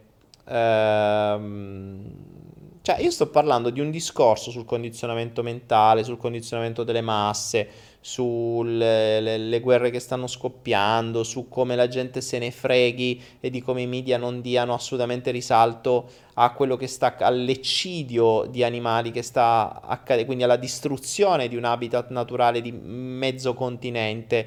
Io parlo di tutto questo e poi qualcuno mi scrive cosa, che previsioni hai sui bitcoin? Cioè, cazzo. Ma perché? Ma perché? Sapete qual è uno dei più grossi problemi della gente? E, ehm, e, questo tra l'altro è statistico, perché sono state fatte delle ricerche, sono state fatte delle... Sono state fatte ehm, degli studi su questo. Se chiedete a un sacco di persone questo, cioè secondo te qual è il più, il più grosso problema degli altri? Cioè cos'è che riscontri negli altri che secondo te non va? Ecco, la statistica ci dice che un'altissima percentuale ha detto la mancanza di ascolto. La mancanza di ascolto. Che se avessimo ascoltato tutto quello che ho detto fino adesso è normale, perché tutto il condizionamento a monte viene creato per distrarci. Cosa vi ho detto io all'inizio? Il giochino del mago, la misdirection. Guarda qua, che ti infila un siluro nella cambusa di qua. Ok?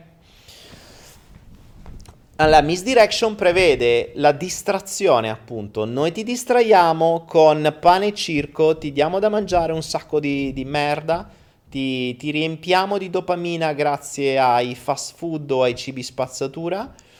Uh, ti convinciamo che il cibo. Ah, a proposito, dimenticavo se l'avete dimenticato nelle vostre liste, uno dei padroni per eccellenza che è da mettere in alto, in assoluto, è cibo. Cibo. Il cibo è il padrone in assoluto più in alto, probabilmente. Perché è una delle fonti di dopamina, quindi di piacere più istantaneo, veloce e a basso costo. Se invece voi aveste come padrone la salute a lungo termine, la lungimiranza, eh, il, il, il evitarsi problemi, allora il cibo perderebbe importanza, cosa che è accaduto per me. Perché nel momento in cui ho visto i risultati del cibo a lungo termine, quel cibo ha perso priorità. E oggi la mia priorità è tutt'altra, farlo proprio sparire. Infatti i miei studi oggi stanno andando anche su questo, cioè voglio arrivare a mangiare sempre meno, a nutrirmi e non a mangiare e a nutrirmi di qualcosa che non sia neanche cibo, perché ormai di cibo ce n'è, cioè di quello che si può chiamare cibo è veramente poco. Quindi vedo direttamente di quali sostanze ha bisogno il mio corpo, mi faccio i miei esami, integro non con quello che mi dà il sistema, non con le, con le boccettine che mi crea il sistema, ma me le creo io faccio i test, vedo se funziona e vado avanti. Ovviamente questa è una cosa irreplicabile, perché in base alle leggi di quel sistema che vi comanda e che, e che votate, eh, ci sono delle regole che dicono, mh, mm, anche se tu trovi per caso delle robe che funzionano, non puoi assolutamente né dirle, né proporle, né venderle, né neanche consigliarle perché è una roba che si mette sul corpo, una roba che ingerisce, se non è autorizzata da noi che sappiamo come funzionano le cose, cioè se non è autorizzata da noi loro che hanno come obiettivo il loro beneficio utile finanziario, quindi se te per sbaglio scoprissi qualcosa che funziona, noi non te l'autorizziamo, perché mica la gente può essere sana, devi stare solo zitto e buono. E non lo puoi neanche dire come è successo ad esempio con il buon di Bella, di cui sto leggendo il libro che trovate anche su Anaera del figlio, che è stato uno scandalo, di Bella ci curava i tumori.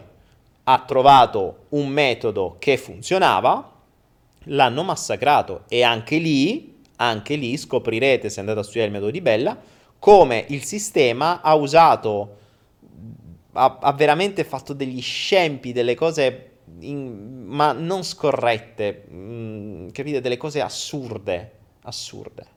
Ecco, eh, io sono una persona che dice sempre dovete rispettare le regole del vostro sistema. Io vorrei essere etico, mi piace essere etico. Etico in un sistema che è etico. Perché nel momento in cui il mondo in cui vivo quando cominci a scoprire determinate cose, capisci che l'etica è una parolina completamente vuota che ci vendono per, metter, per farci sentire in colpa? E allora, attenzione a chi diamo l'autorità e per cui poi ci sentiamo in colpa. Perché che cos'è etico? È etico che un sistema giudiziario, un sistema medico, un sistema che teoricamente dice che nasce per la nostra salute per farci star bene, quando vengono scoperte dei mezzi che palesemente funzionano, vengono distrutti, attaccati, dissacrati, eh, resi ridicolizzati. Questo è etico secondo voi? La gente dimentica. A distanza di anni poi vengono fuori le prove. Leggetevi False Flag, Leggetevi, leggetevi, il metodo di Bella, il, libro di Bella dove spiega e ci sono tutte le evidenze di quello che è stato fatto. Mm, con, con Fast Flag scoprirete che eh, in buona parte dei, degli attentati sotto falsa bandiera sono stati usati dei capri espiatori presi da gente che psicolabile presi e messi là a, apposta. Cioè creato tutto un sistema per dargli la colpa e, cre- e dare in pasto all'opinione pubblica quello che gli serviva per coprire, quindi per dare la distrazione, la misdirection verso quello che realmente serviva. Dopo 20-30 anni i, i, i, documenti vengono, vengono dis- desecretati e si scopre che dietro ci sono sempre i servizi segreti. Quelli che dovrebbero dovrebbero proteggere noi. Cioè, dovrebbero proteggere noi, non mettercelo un culo a noi. Ok? Ehm... È risaputo, ad esempio, spesso e volentieri che i vigili urbani, questo me l'hanno detto i vigili urbani, quando vengono, gli vengono dati dei servizi, dei servizi non vengono dati per proteggere eh, le persone quando escono da discoteca che magari sono ubriache ed evitare che si vadano a schiantare mettendosi con le pattuglie davanti alle discoteche facendo i test anti-alcol appena escono. No, non gli vengono dati questi servizi, gli vengono dati dei servizi all'ora di pranzo, all'ora di punta, per mettere gli autovelox in discesa nascosti in maniera che li seccano tutti. Ora, questo non vuol dire proteggere il cittadino, questo vuol dire metterlo in culo a quello che ti paga. Questo è il mondo in cui viviamo, siamone coscienti. Ora voi mi direte, cosa possiamo fare per cambiare? Niente, assolutamente niente, perché tanto chiunque voterete non cambierà un cazzo, perché tanto sono burattini. L'avete visto? No, ormai credo che ormai l'avete visto con i 5 Stelle e compagni, quindi è perfettamente inutile. Ma almeno, essendone consapevoli, potete fare delle scelte diverse potete usarli, potete dargli un'autorità diversa, ricordando però sempre che devi rispettare le regole. Per cui io adesso in cuor mio so bene che tutto quello che sto facendo sono ricerche che mi dovrò tenere per me. E se funzioneranno non ve lo potrò neanche dire, per un semplice motivo. Perché ammesso e non concesso che funzionino, io non vi potrò neanche dire come ho fatto. Perché se già per un minimo ipnoflow qualche figlio mi vuole denunciare perché la mamma è andata fuori di testa, figuratevi che cosa accade se qualcuno prende un consiglio e si fa una cosa in casa, poi magari pia un coccolone perché ha mangiato il fungo marcio e il figlio mi viene a dire e eh no, tu gli hai dato quel consiglio.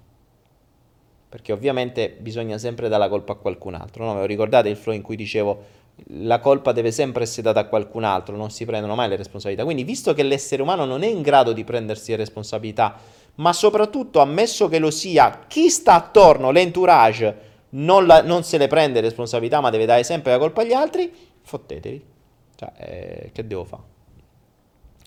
E quindi vi consiglio di farvi le vostre esperienze, di farvi i vostri studi, di farvi le vostre conoscenze e di togliere autorità a quei padroni che vi hanno condizionato fino ad oggi e che vi condizionano fino ad oggi, cibo in, prima, in primo luogo, sesso probabilmente in secondo fino a una certa età, è eh, denaro, consumismo, accettazione, immagine fisica, oh, immagine fisica uff, questa spesso e volentieri viene dopo il, fi- dopo, dopo il cibo.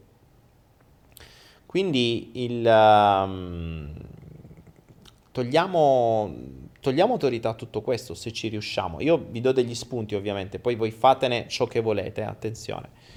Uh, vi, do, vi, do, degli spunti basandomi su quello che ho fatto su di me, su quello che sto facendo su di me e eh, se qualcuno mi chiede che cosa fai nella vita, uh, io dico ricerco, io sono, sono, fondamentalmente un ricercatore indipendente. Adesso mi sono messo a fare il piccolo chimico, eh, sto facendo delle prove su me stesso che possono anche risultare pericolose, lo saprò fra due mesi, quando rifarò gli esami se sono ancora vivo. perché sto sgravando, perché per fare delle ricerche, per darmi una mossa che non voglia di aspettare anni e non potendo avere 50-100 persone per fare degli esperimenti in doppio cieco, eh, le posso fare solo su di me e voglio essere veloce. A mio rischio e pericolo, ok. Me l'assumo il rischio? Sì. Quindi se non mi vedete più, non vi preoccupate. Sappiate però che la prossima settimana non mi vedrete comunque, quindi non sarò morto la prossima settimana, almeno se spera, almeno non per quelle ricerche, ma perché sono di nuovo in viaggio, sapete, i viaggi di Daniele Penn come i viaggi del Papa. Allora, vediamo un po' che cos'è. Ciao Dani, uno dei miei padroni in assoluto è il mio tempo, dice Alessandro Sogonà. Alessandro Sogonà, è interessante il padrone tempo. Uh, ti do un altro spunto, Alessandro Sogonà.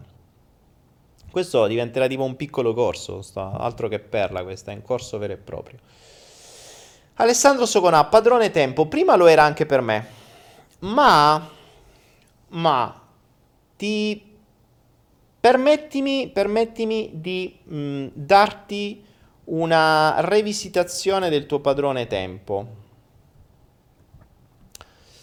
Um, dunque, io mi sentivo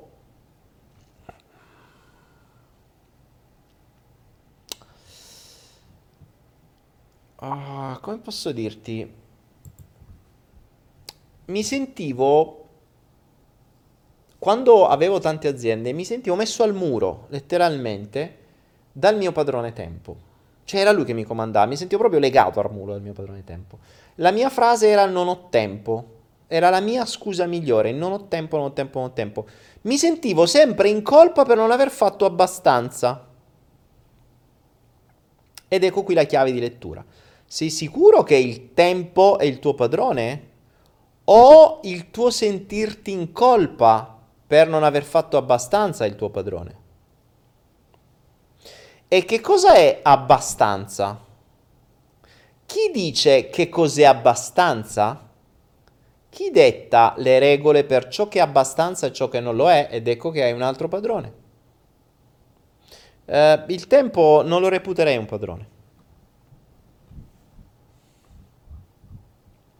Ragiona su questo. Ragiona su questo. Fabio Locci dice il mio Dio era... Oh, ecco, infatti, vabbè, io quelle poi le ho, addirittura escluse, ma in effetti sì, le dipendenze eh, come cibo, sì, lasciamo perdere le sigarette perché ho grande esperienza, non mia, ma mio padre ha fumato per tanto tempo. Eh, ho avuto persone vicino che hanno represso la sigaretta e le repressioni sono state una cosa devastante. Il loro Dio interiore li ha puniti costantemente finché non sono tornati a riaverlo come Dio. Ecco perché vi dico un Dio che viene represso e non tolto di autorità vi punirà finché non tornerete a rievocarlo e a, ehm, e a riadorarlo. Quindi il Dio non va represso, il padrone non va represso, gli va tolta autorità. Ciò vuol dire che per togliere autorità a un padrone la devi dare a qualcos'altro. Perché l'autorità non gliela togli, l'autorità va cambiata. Ciò vuol dire che devi avere un altro padrone che o diventi tu stesso, quindi o tu diventi più autorevole dell'autorità padrone, del Dio, quindi o tu ne sai più del Dio, non che tu diventi un dio, eh, come ti fanno credere, tu sei un dio, tu sei l'essere superiore. No, tu non vali un cazzo. Cioè, questo parti da questo principio. Sei uno schiavo che fa riferimento a, ad altri padroni. Però ti convincono che tu sei un dio per fare una misdirection, per distrarti, per dirti tu sei il dio, tu sei il dio di te stesso, tu, no, tu il tuo libero arbitrio, tutte quelle puttanate lì. In realtà non è vero niente. lo fanno per, non, per distoglierti l'attenzione dai tuoi veri padroni. Quindi per togliere l'autorità a un padrone, che sia il cibo, che sia la pulizia, che sia la sigaretta, la droga, l'alcol, il sesso, eh, lo status sociale, il fare, fare, fare, il tempo, l'ambizione, il cazzo che è, devi dare autorità a qualcos'altro. Quindi o un altro padrone, se ti dà piacere, e se proprio un altro mentore o qualcun altro che dà autorità, oppure fai tu le tue ricerche e diventi tu più autorevole del padrone che avevi prima, ne devi sapere di più. Attenzione, non ne devi sapere di più a parole, ne devi sapere di più a fatti. Faccio un esempio. Uh, mio padre era il mio padrone per quanto riguardava gli investimenti finanziari. Lui ha sempre perso, cioè lui era, sceglieva una roba, perdeva, punto. O le aziende fallivano, o in borsa crolli pazzeschi quindi che cosa ho fatto? Io ho visto sempre questo quando ero piccolo. Inconsciamente sono diventato come lui. Pur sapendo come fare, io arrivavo a guadagnare tanto poi perdere tutto. Io ho perso più volte tutto quello che avevo, come un idiota. Tutto quello che avevo, ho dovuto ricominciare da zero perché mi sono buttato nel mondo degli investimenti, quelli rischiosissimi. Che cosa è accaduto? Qualche anno fa ho scoperto questo mio schema ehm, ho scoperto questo mio schema, ho scoperto che io facevo riferimento al mio padrone, quindi usavo quello schema, dovevo perdere.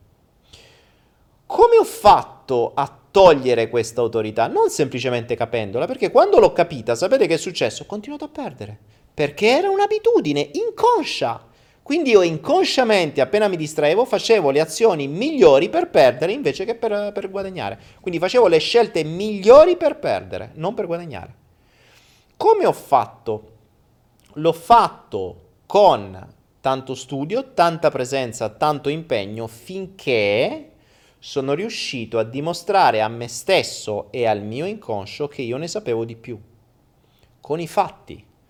Perché ho superato quel limite, ho cominciato a guadagnare, ho cominciato a duplicare, ho studiato per bene, sono entrato sempre più in profondità, ne ho scoperte sempre di più, ho capito come funzionano le cose e sono arrivato al punto di fare, ottenere più di quello che aveva mio padre.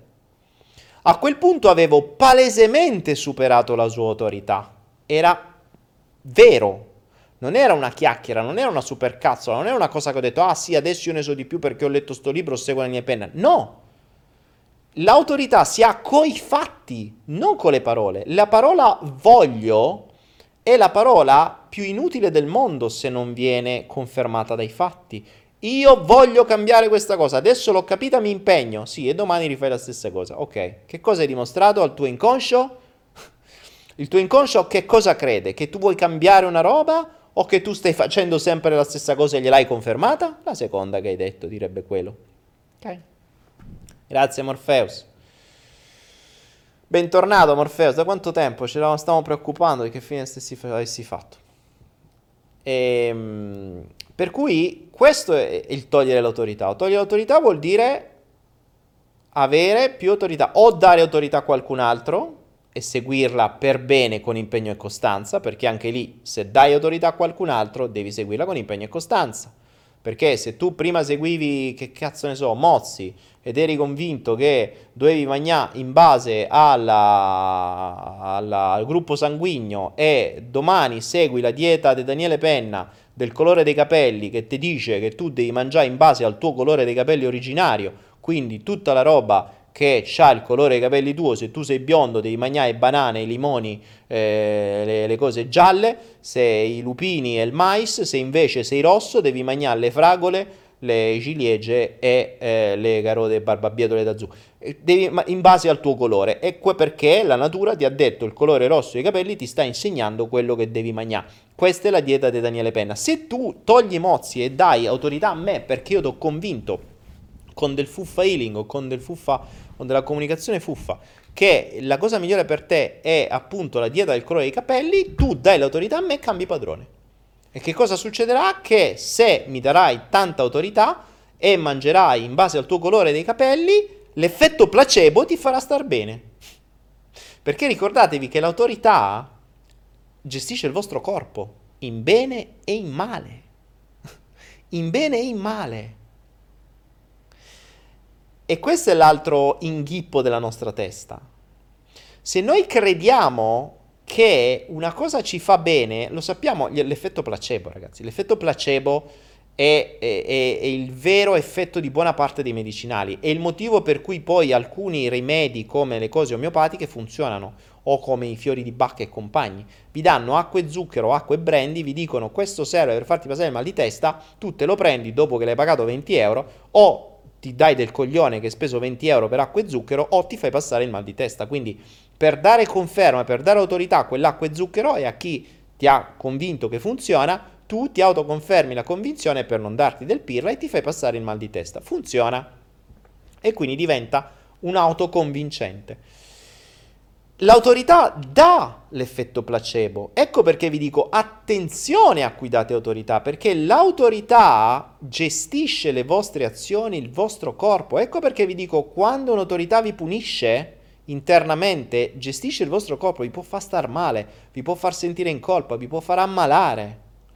Ricordatevi la gente che si ammala per il Dio accettazione, per il Dio avere persone a fianco ci sono genitori che per il dio controllo, eh, il dio controllo pure questo, che vuoi che fa? Il dio controllo è dio possesso e controllo, uff, è un altro dio che sta a giocare col cibo.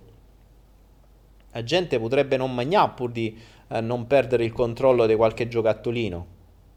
Delirio. Il dio controllo vi potrebbe far malà pur di avere vicini figli e nipoti, perché ho mariti, eccetera. Il dio controllo è una bruttissima bestia. Magari se ve lo siete dimenticati io vi ho dato un po' di spunti oggi. Eh? Quindi...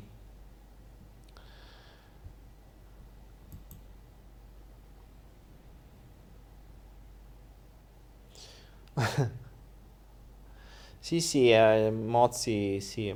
Mozzi è un ottimo comunicatore e utilizza tutte le tecniche di manipolazione di massa proprio per acquisire autorità e poi confermare tutto quello che, che lui vi dice. Mozzi è uno che dice che il cocco è tossico e, e, e non si spiega come mai qui in Asia è tutto a base di cocco e sono tutti vivi, anzi sono pure di più, per cui boh, e vivono pure meglio tra l'altro. Quindi, vabbè, non so. È una delle tante, insomma. Però non è che dobbiamo dire una cosa è giusta o sbagliata, fate le vostre cose, fatevi le vostre esperienze. Attenzione però, le vostre esperienze le dovete fare liberi dai condizionamenti, perché se voi prima date autorità e poi le provate, è ovvio che funzionano, perché avete dato autorità. Ricordate, l'autorità si dà dopo che le cose funzionano su di voi, non quando avete già dato autorità. Perché autorità vuol dire effetto placebo. Infatti, io adesso mi trovo in un problema perché gli studi che sto facendo su di me, provando determinate cose, potrei autoplacebarmi e convincermi che una cosa funziona perché io vorrei che funzionino. Quindi la mia aspettativa potrebbe creare l'effetto placebo. Eh, però ovviamente questo io lo saprò con gli esami del sangue, quindi poi gli esami del sangue, ecco, lì è un po' più difficile, perché l'effetto placebo può funzionare fino a un certo punto, ma non oltre. Quindi la nostra mente, questa è un'altra cosa fondamentale della nostra mente, la nostra mente può condizionare il nostro corpo fino a un certo punto, coscientemente, inconsciamente sì, inconsciamente può fare quello che vuole.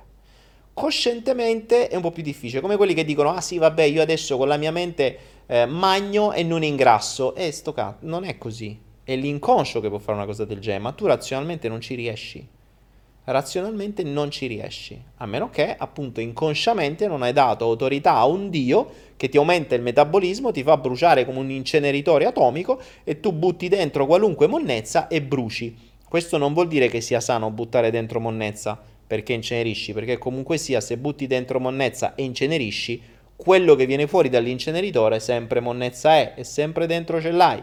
Il fatto che magari a volte non scambiamo il, l'ingrassare con la salute, eh, sono due cose diverse. Uh, il cocco è pericoloso se ti cade in testa. Oh, non vi sto a leggere. Noi diamo autorità a te a prescindere, Eliana Colecasa. Ma Eliana, grazie che mi dai autorità. Eh, ricorda sempre che la mia cosa fondamentale, il mio focus il mio obiettivo è mettervi dei dubbi. Quindi ricordatevi che se date autorità a me, dovete ricordarvi che la mia frase primaria è non credete a una parola di quello che vi dico. Quindi vuol dire, se mi dai autorità, che non devi credere a quello a cui dai autorità. Ok?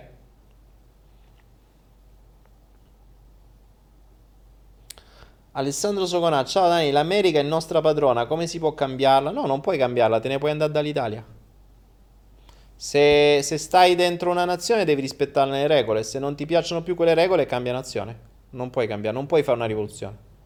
Scordiamoci che le cose cambino, eh, sono passati i tempi delle rivoluzioni, non le puoi più fare.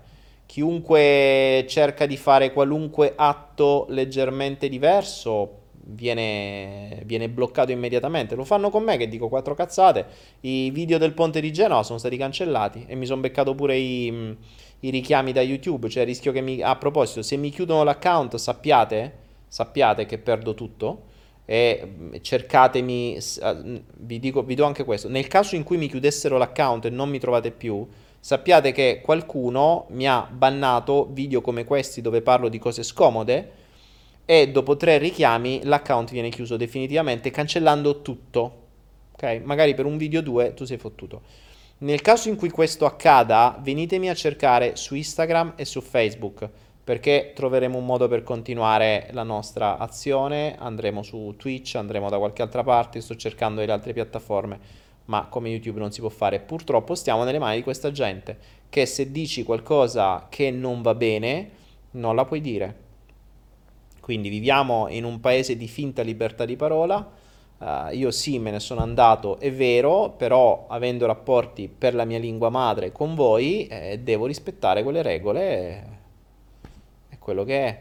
Adesso di oggi è l'ultima mail di YouTube che stanno cambiando ancora altre cose in base alle nuove leggi americane, ovviamente e quindi tutta una serie di determinate cose che si concretizzano di fondo, che se già prima ci davano spiccioli, ora ci danno ancora di meno e soprattutto mh, si possono, possono permettersi di chiuderti qualunque cosa come al solito, come sempre.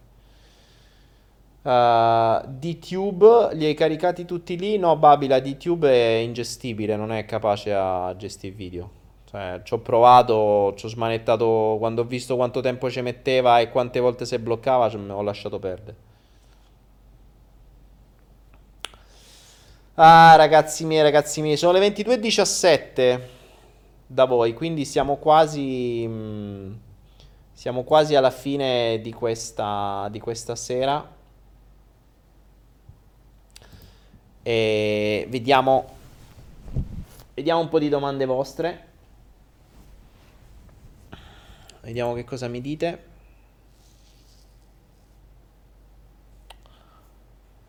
Raffaele Ascognino, ma neanche con le rivoluzioni sono cambiate cose. No, ma assolutamente, ma se i nostri nonni che hanno fatto i partigiani avessero visto come si è, come si è, come è diventata la nostra pseudo-repubblica e come è stata trattata ehm, e come sono state trattate le nostre leggi, cioè le, la, la cosa lì, la la cazzo si chiama lì, le, le regole iniziali lì, no, sono stati la dichiarazione di indipendenza, non c'entra niente. Ehm, insomma, se i nostri nonni avessero visto quello per cui sono morti, secondo me non l'avrebbero mai fatta. Non avrebbero mai fatta la rivoluzione, non avrebbero mai fatto i partigiani. Quindi Morpheus dice quali saranno i prossimi lavori del futuro? Morpheus, che non c'entra un cazzo con quello con cui stiamo dicendo. Ehm, I lavori del futuro saranno quelli, o meglio, facciamolo rientrare in quello che abbiamo detto. I lavori del futuro, secondo me, saranno quelli coerenti con questo mondo fatto e mosso da questi dettami, da queste regole. Quindi un mondo che ci vuole sempre più schiavi. Eh, è notizia degli ultimi tempi che nelle università ci sono adesso i corsi di laurea per influencer Oggi l'influencer è diventato un lavoro. Eh, però prendiamone atto, c'è cioè un modo per guadagnare, è vero. Eh, I creatori di contenuti oggi sono un lavoro. Questo per me diventa una sorta di lavoro. Guadagni niente, però mh, mm, per chi lo vuole fare come creatore di contenuti a scopo di guadagno, lo può fare. Devi avere conoscenze, devi avere capacità. È ovvio, eh, torniamo sempre al suo discorso. Eh, I lavori del futuro, tutta, tutto il mondo della programmazione sulla blockchain sarà un, uno dei lavori del futuro. Mm, tutto quello che aiuta il sistema ad essere sempre più potente. Ecco, tutto quello che aiuta il sistema ad essere sempre più potente. E ormai che si sta digitalizzando tutto, direi tutto quello che è del mondo digitale, sempre di più. Quindi conoscere sempre di più il... Um, eh, conoscere sempre di più questo mondo, conoscere sempre di più internet, conoscere sempre di più l'utilizzo dei computer, conoscere sempre più approfonditamente il mondo delle blockchain, eh, delle criptovalute, eh, degli investimenti, capire come funziona il denaro, mm, non credere a quello che ti dicono le banche, perché le banche come al solito non vogliono che tu guadagni, ma vogliono che loro guadagnino. Non credere a quello che ti dicono, non credere a quello che ti dicono tutti, a cominciare da voi stessi. Valentina dice: Ma dureranno questi lavori dominati dall'ego? Valentina, sì, assolutamente. Eh, finché il sistema condizionerà l'ego, questo, questi lavori condizionati dall'ego vanno sempre più veloci, no? Se tutto il sistema ti convince ogni singolo giorno e ti dice eh, fai di più, ottieni di più, guadagna di più, mostrati di più, sii sempre più bello, vai sempre con vestiti più fighi, vestiti così, appari così, comportati così, arrabbiati così, mostrati così, cerca di andare in televisione, uh, diventa un influencer, vai su Instagram, fai questa cosa, mostra il culo. Vai... Cioè, questo è, è, il mondo di ogni giorno. Eh, certo che continueranno a condizionarli così, finché non cambieranno le cose a monte, e figurati, non cambieranno mai per come siamo messi. Cioè adesso, nella condizione in cui stiamo, può solo peggiorare non voglio levare le speranze, voglio essere realista. Nel momento in cui capite come funziona il mondo, tra l'altro c'è una mm, playlist sul mio, sul mio YouTube che si chiama proprio Chi condiziona il mondo. Eh, quindi oltre agli ebook che trovate qua nelle risorse, nelle, nelle i qui sopra, uh, False Flag, uh, Bilderberg, Rothschild, uh, Fabbrica Manipolazione e compagni, c'è una playlist di, mh, mm, di, del professor White, uh, 5 video da 3 ore, sottotitolati in italiano, che vi spiega un po' come funziona il mondo, cioè vi spiega chi sta sopra i Rothschild, chi sta sopra il Bilderberg, chi sta sopra le massonerie, eccetera. Quando cominciate a capire un po' questo, capite che la direzione è quella, non se ne esce perché è, è talmente tanto potente il giochino che non ne puoi uscire, puoi solo sfruttarlo. Quindi se non lo conosci vieni sfruttato, se lo conosci vieni comunque sfruttato, ma lo puoi sfruttare anche tu. Quindi ne puoi, ne puoi trarre, eh, non diventi più solo una vacca da mungere, ma cerchi di mungere anche loro. Ripeto, una delle mie forme di guadagno è eh, l'investimento in azioni del gruppo Bilderberg. Eh, io sono, investo in, uh, nelle case farmaceutiche, nelle produttrici di armi e nelle produttrici di cibo, uh, quindi le più grandi da Unilever a, nelle produttrici di prodotti di bellezza, Johnson Johnson, di pulizia, tutte queste robe, tutto ciò che è i, i padroni di prima, cibo, medicine, droghe, alcol e compagnia. Quelle che sono proprietà del gruppo BDA, nelle banche ovviamente. BlackRock, nelle, nelle, grandi banche, quelle che stanno sopra le banche, che, so, che, sono quelle che non avete mai sentito. Bank of America, BlackRock e compagni. BlackRock sto facendo guadagnare un botto. Quindi, Eliana di casa, cosa ne pensi della Psyche? Mi avvalgo la facoltà di non rispondere. Uh...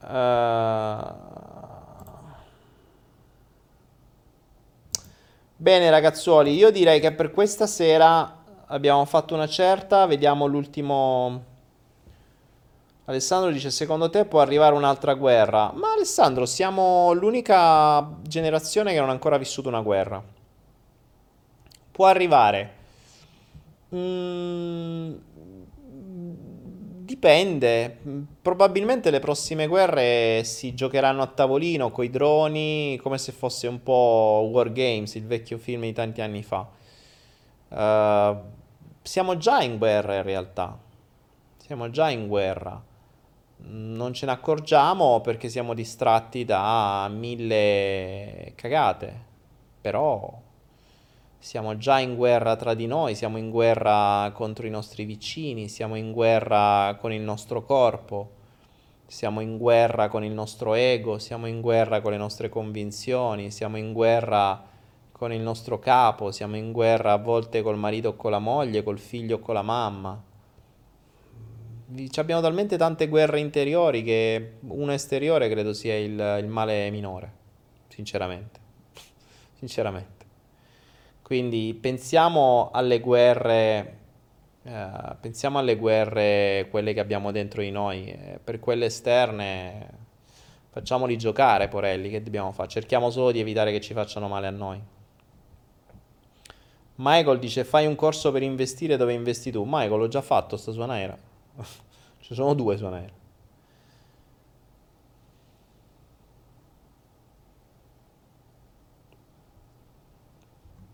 Daniele, secondo te quanto può volerci al fatto che i lavori tradizionali possano scomparire se esiste una possibilità che possano scomparire? Ma Raffaele, non è quanto può volerci, stanno già scomparendo. Molti lavori sono già scomparsi, sarà una, una transizione. Non è che spariscono da un giorno all'altro, eh. cioè, non è che da un giorno all'altro sparisce la posta. Eh, può sparire, potrebbe, potrebbe sparire sempre di più nel momento in cui le lettere non si spediscono più perché ci sono le mail i pacchi li consegneremo attraverso droni e non più attraverso postini e magari è più possibile che arrivano velocemente. E cioè, quando un drone costerà meno di un postino, lavorerà meglio, non andrà in ferie, non ha l'IMPS, non ha il TFR eh, ed è più preciso, eh, il postino non servirà più. Amazon già lo fa, quindi. Ah. Va bene ragazzi, va bene, va bene. 300... Oh, anche stasera abbiamo... Vedo che questo periodo di festa ci stiamo avvicinando sempre di più. Grazie regia che sta pubblicando i vari video, i vari corsi che ho fatto sugli investimenti, su quello su cui investo io. Già che ci sei regia, vai, metti anche la bottiglia H2, quella che ci dà l'acqua idrogenata e che ci fa stare meglio e che ha un sacco di qualità. Scrivele, leggete là, non ho voglia di ripetere. Già che ci siamo, poi pubblicità.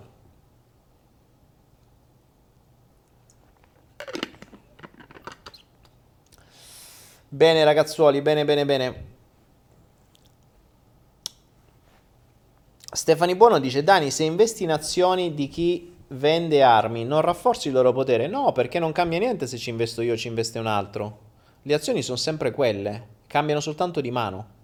Quindi non è che se io le investo do più soldi a loro, assolutamente. Ce l'avevano già. Io li compro da un altro. Semplicemente perché punto a prendermi gli utili. Il mio concetto di azioni non, non lavora neanche sul... Attenzione, io investo sul gruppo Bilderberg non per lucrare sull'aumento, anche se aumentano costantemente, ma perché sono azioni che danno sempre utili.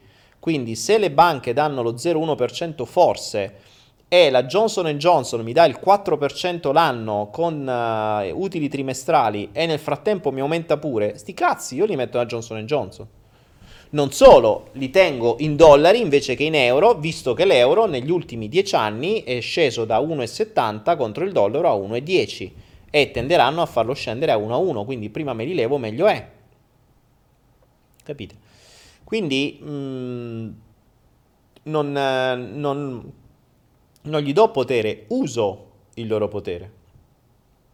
E questo è il concetto di capire come funziona il mondo. Quando capisci che il ponte di Genova non casca per un motivo casuale, ma c'è dietro un mondo, capisci bene che, eh, e che il giorno dopo, come già vi ho spiegato sui video che sono spariti, eh, il giorno dopo la caduta del ponte di Genova, che ovviamente le azioni Atlantia sono cadute da 25 a 17 euro, quindi hanno avuto un crollo pazzesco, indovinate chi è che le ha comprate? I dirigenti di Atlantia. Ora, come mai i dirigenti dell'azienda che teoricamente che gestiva il ponte, hanno comprato le azioni della stessa azienda che sono crollate? Se stai dentro l'azienda le cose le sai e se l'hanno comprate loro le ho comprate pure io. E infatti da 17 è ritornato a 25, abbiamo fatto 20 spicci quanto è ritornato. Ho fatto un 40% nell'arco di neanche un anno. 40% non è male, mi sono pentito di non averne preso di più. Ho preso 4 spicci. Quindi capire come funziona il mondo permette di prevedere le cose, così come nel 2015 ho previsto tutte le altre guerre che ci sarebbero state a fila, se vi riguardate quel video le ritrovate tutte, così puoi iniziare a prevedere come accadranno le cose. Eh, a volte mi sono fatto fottere dall'ego anni fa, ad esempio, come era prevedibile la caduta delle criptovalute, non ho venduto prima. E lì, lì ho fatto una cazzata perché, perché l'ego si è messo di mezzo e via. Uh, va bene, va bene ragazzi. Io vi direi che per questa sera si è fatta una certa, i nostri bravi 360, 70, 80 spettatori li abbiamo fatti, le 22.30 sono arrivate, noi ci vedremo giovedì prossimo e poi non ci vedremo per una settimana, attenzione, quindi vi lascerò il tempo di metabolizzare, di fare gli esercizi dei vostri padroni, di riguardarvi magari un po' di Hypnoflow, magari se mi ritorna la voglia facciamo pure qualche altro Hypnoflow che qualche cosa in mente ce l'ho. Anzi, ce l'avevo, non mi ricordo quale, mi verrà qualcosa in mente. Appena mi viene qualcosa in mente la facciamo. Ehm, e, e quindi vi lascio tempo per fare tutto questo. Vi ringrazio per la visione di questo video un po' demotivante, un po', un po belligerante. Vi ricordo di, uh, vi ricordo di, se volete davvero conoscere un po' di più come funziona il mondo, investite 4 spiccioli, davvero 4 spiccioli. Sono 3-4 ebook che stanno qui nelle informazioni uh, Rothschild, Bilderberg e soprattutto False Flag, False Flag che è quello che sto leggendo adesso, che vi fa capire come la storia è stata veramente riscritta per noi poveri bambacioni che devono credere a una valanga di minchiate. Quindi quando capite che tutta la storia è stata così, magari le prossime cose che vi raccontano, mh, mm, ascoltatele con un occhio, anzi con un orecchio un po' più critico, perché spesso e volentieri dietro qualunque cosa che sentite c'è un, uno scopo ben diverso rispetto a quello che vi vendano, c'è un mandante un po' diverso rispetto a quello che vi propongono, c'è un, un obiettivo ben diverso rispetto a quello che vi promulgano. Quindi mi raccomando, fate attenzione, non fatevi fregare, eh, informatevi e se volete appunto le informazioni ce le avete, se volete come al solito una donazione potete farla e se volete acculturarvi ancora di più però nel mondo della crescita personale c'è ancora il pacchetto, il mystery box 97 euro invece di 245 in vendita. Io con questo vi saluto, vi ringrazio e dalla mia personalità del demotivatore vi do una buona serata, una buona notte e noi ci vediamo giovedì prossimo. E vi lancio la mia sigla solita. Buonanotte a tutti. There's a vagabond man, citizen of the world, is a clown of his thoughts and his words. Like a cat, sometimes fast, and sometimes much more slow, and his song is follow the flow. He just doing what he can between reality searching.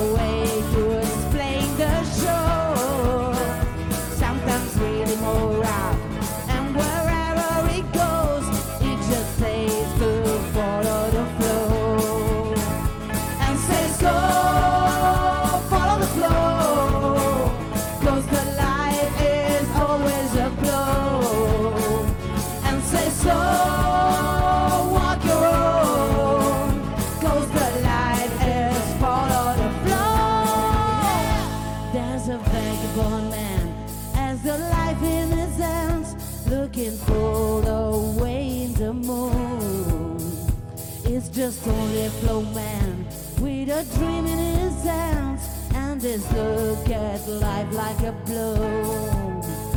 And says go follow the flow